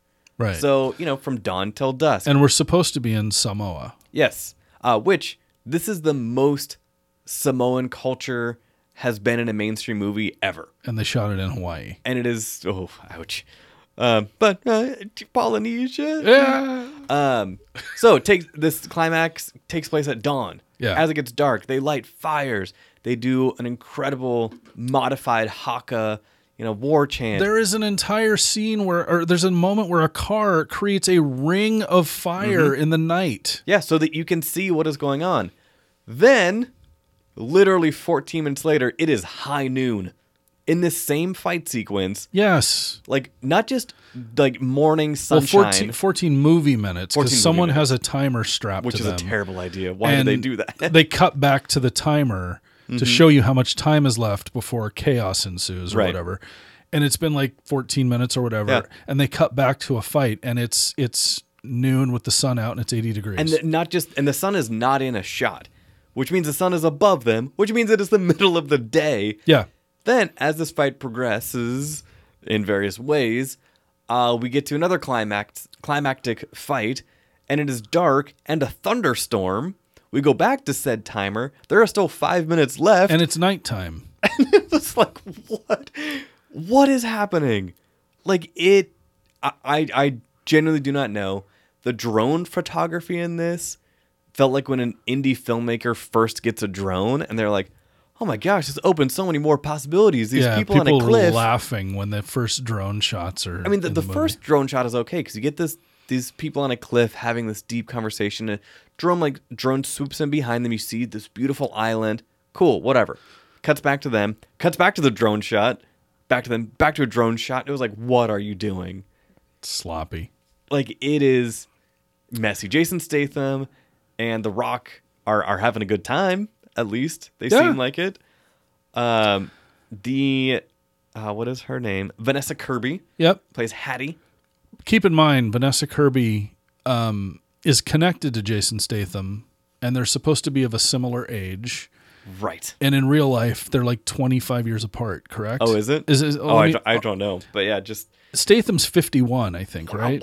Isn't that how old he is? and they were movie age. I want to say like maybe six, seven years apart. Yeah, let's see. Statham is 52. He just turned 52. Wow, and, she is thirty-one. Vanessa Kirby is 31 and they play a couple of years up yeah, siblings a couple of years apart. Yeah, Movie Hollywood movies, ladies and gentlemen. yeah. Uh, she is kind of the ultimate MacGuffin in this movie. Uh, Well, and what she does Yeah. does not make sense in multiple parts of the movie. And again, that is not her fault. The things that her character is asked to do, it is Well- like we have this MacGuffin that for 30 minutes on this countdown cannot be messed with. Go out and on the front lines of battle with it. well the whole premise, right, is that there's so there's a virus. There's always a virus. Of course. And so she is caught in this situation where she has to make a decision on what to do because if if bad people get the virus, carnage ensues. So she makes the decision to steal the virus, and the way she does that is she basically takes what three capsules and embeds them in her She body. basically, yeah, she, she, becomes, a the car- host. yeah, the carrier. And so we find out that she has 72 hours Of from course. exposure before it will liquefy her insides and then it will become airborne. Mm-hmm. Okay. So this movie covers more territory in the uni- in the world in 72 hours than people who have lived an entire life and traveled all of their adult life. They go what from they go all across America to London to Moscow to Samoa, Hawaii. Um, I'm missing places, but they Yeah. literally canvass the globe in 72. It's impossible. Mm-hmm. It's impossible. Everything about this is impossible. But all that anyone's here for are the stunts. Yeah. And so these things and, and the one liners and, Yep. and Dwayne Johnson and Jason Statham are hilarious. That's Sure. Mm-hmm. fine. It gets exhausting, but they're fine.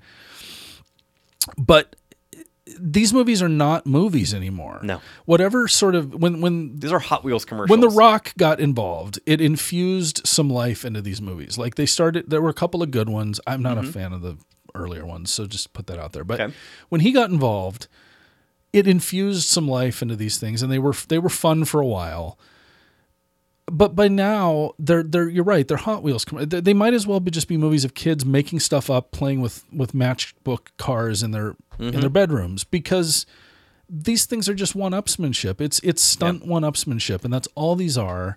yeah, but and the- they're all they're gonna be because they make so much money. insane amounts of money, but at least with the stunts. So this is directed by David Leitch, who directed Atomic Blonde, who directed John Wick.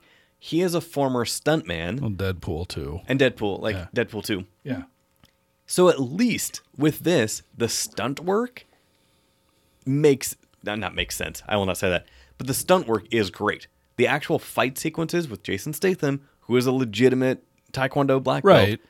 make sense. Like so, it, the, the Well, flow the- of them. And The Rock can carry himself in a Sure. fight scene. I mean, drawing on his wrestling background. I mean, he Right. can he can he can sell a fight pretty well. Yeah. So like at least that part was good, but man, it just I I, I do not understand. And this has four post credit scenes.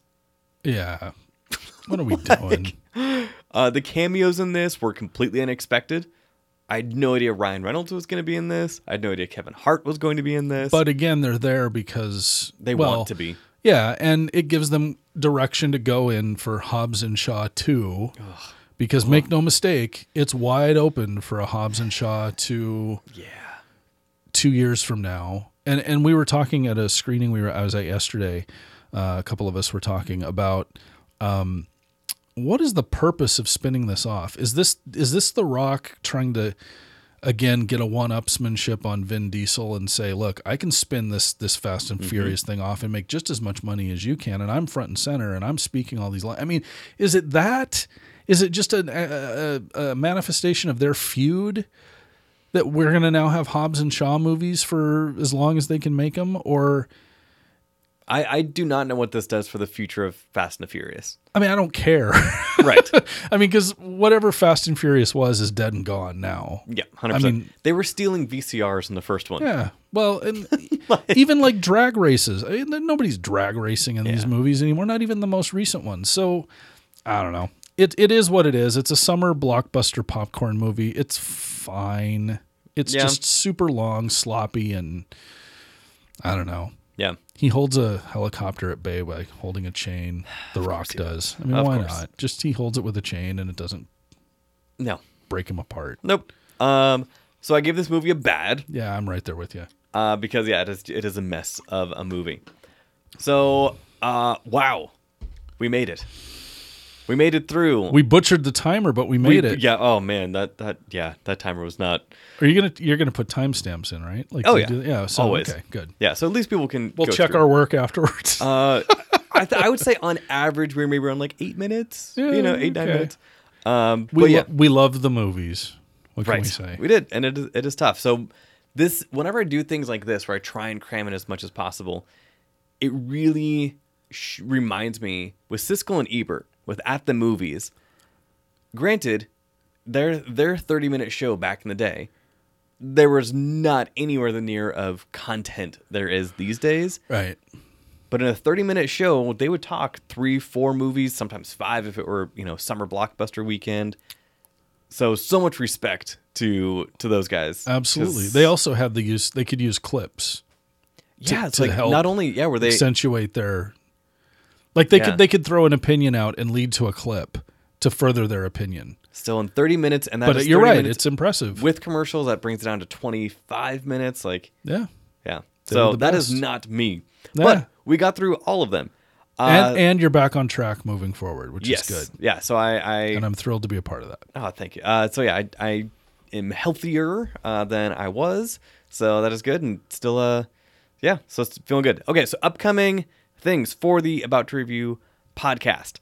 Uh, so yes, there will be some episodes that have dropped recently that I post or not post dated, uh, backdated for when approximately they were recorded and when they should have come out. So definitely check those out. I'd appreciate it. There's an episode with uh, Isabella Price on there. There's an episode with Northwest Nerd. Um, I did an interview with Garib Sheamus during Ace Comic Con. That was a lot of fun. It was like a 10 minute interview. I will be dropping that soon. Did an interview with Paul Downs Colaizzo from Brittany Runs a Marathon Oh, nice. which will be coming out towards the end of the month. Did an interview with Sarfraz Manzoor, uh, the co-writer of Blinded by the Light. That should be coming out next week or in a couple weeks. So yeah, it's going to be a lot of content coming out uh, for About to Review, and so I appreciate John is back, Uh, ladies and gentlemen. there's a lot. So more than ever, and I say this at every episode, but more than ever, especially after taking uh, an extended uh, layoff, uh, unintentional layoff, uh, the more people can share links and everything uh, means a lot because whenever I get my download numbers every week that they sent me, it makes me real sad. But I also have not put out anything new in a while. So yeah, that is what is going on with About Review. Mike at Should I See It? What you got going on? Um, well, I'm looking at Other the list whole of list. yeah, I'm looking at the list of movies coming out in August in our market, and I'm I'm exhausted already. Um, no, just just reviews, just reviews. It should I see it? We um, Seattle Film Critics Society is getting ready for um, the fall, which means awards season, which I cannot even believe is around the corner. Madness. Um, but uh, getting active uh, again with them as uh, we move into the uh, well, you and I, of course, are part of that. So as we Mm-hmm. move into the fall, and just trying to catch the train as it leaves the station with all the movies coming out and writing good reviews and sharing all that content. So Fantastic. should and then I uh, see dot it? That's where yeah. I'm at. uh, North Bend Film Festival. Uh, yeah, up. the North Bend Film Festival. So the North Bend Film Festival is a genre festival 15 minutes from my house. For those of you who don't know where North Bend, Washington is, it is where South of lot- Seattle, which is funny. Yes, south of everywhere. Um, it's it's it's uh, where David Lynch filmed some of Twin Peaks, um, the television series, and you know, well, I guess yeah, and the revamp, the reboot that he did uh, a year ago too. Um, so yeah, so there's a, a one a one screen house uh, in North Bend. And um, they're turning it over to these programmers who will be programming the second North Bend Film Festival, and that's August 15th through the 18th. And hopefully, uh, should I see it, we'll be a part of covering that. And they co- uh, they they bring uh, horror, science fiction, and documentaries, and um, just sort of mysterious, odd short films. And they'll Nice. do virtual reality this year, so it's going to be fun. So hopefully, we'll get some coverage up for that too as well. Very cool. So should I see dot it is Yep. where you can find Mike. At and should I see it on the Twitter? Yes, uh, on all of the social medias, and those links will be posted below. Uh, thank you again, everybody, for for powering through this episode. Thank you for uh, your support uh, during this weird time in in my life. Uh, We yeah, love I, you, John. I appreciate that, and so I'm very appreciative of that. And thank you, Mike, for coming out of the studio and Thank you. helping me power through these movies. Yeah, I appreciate it. It's been a lot of fun. Fantastic. All right, so for this episode of the About to Review podcast, make sure to rate, review, subscribe on your podcast platform of choice. Follow it on social media at About to Review. And if you want to send an email, it is about to review at gmail.com. I have been your host, that guy named John, and I have been joined by, Mike Ward. and we will see you next time. Let's all go to the lobby. Let's all go to the lobby. Let's all go to the lobby to get ourselves a treat.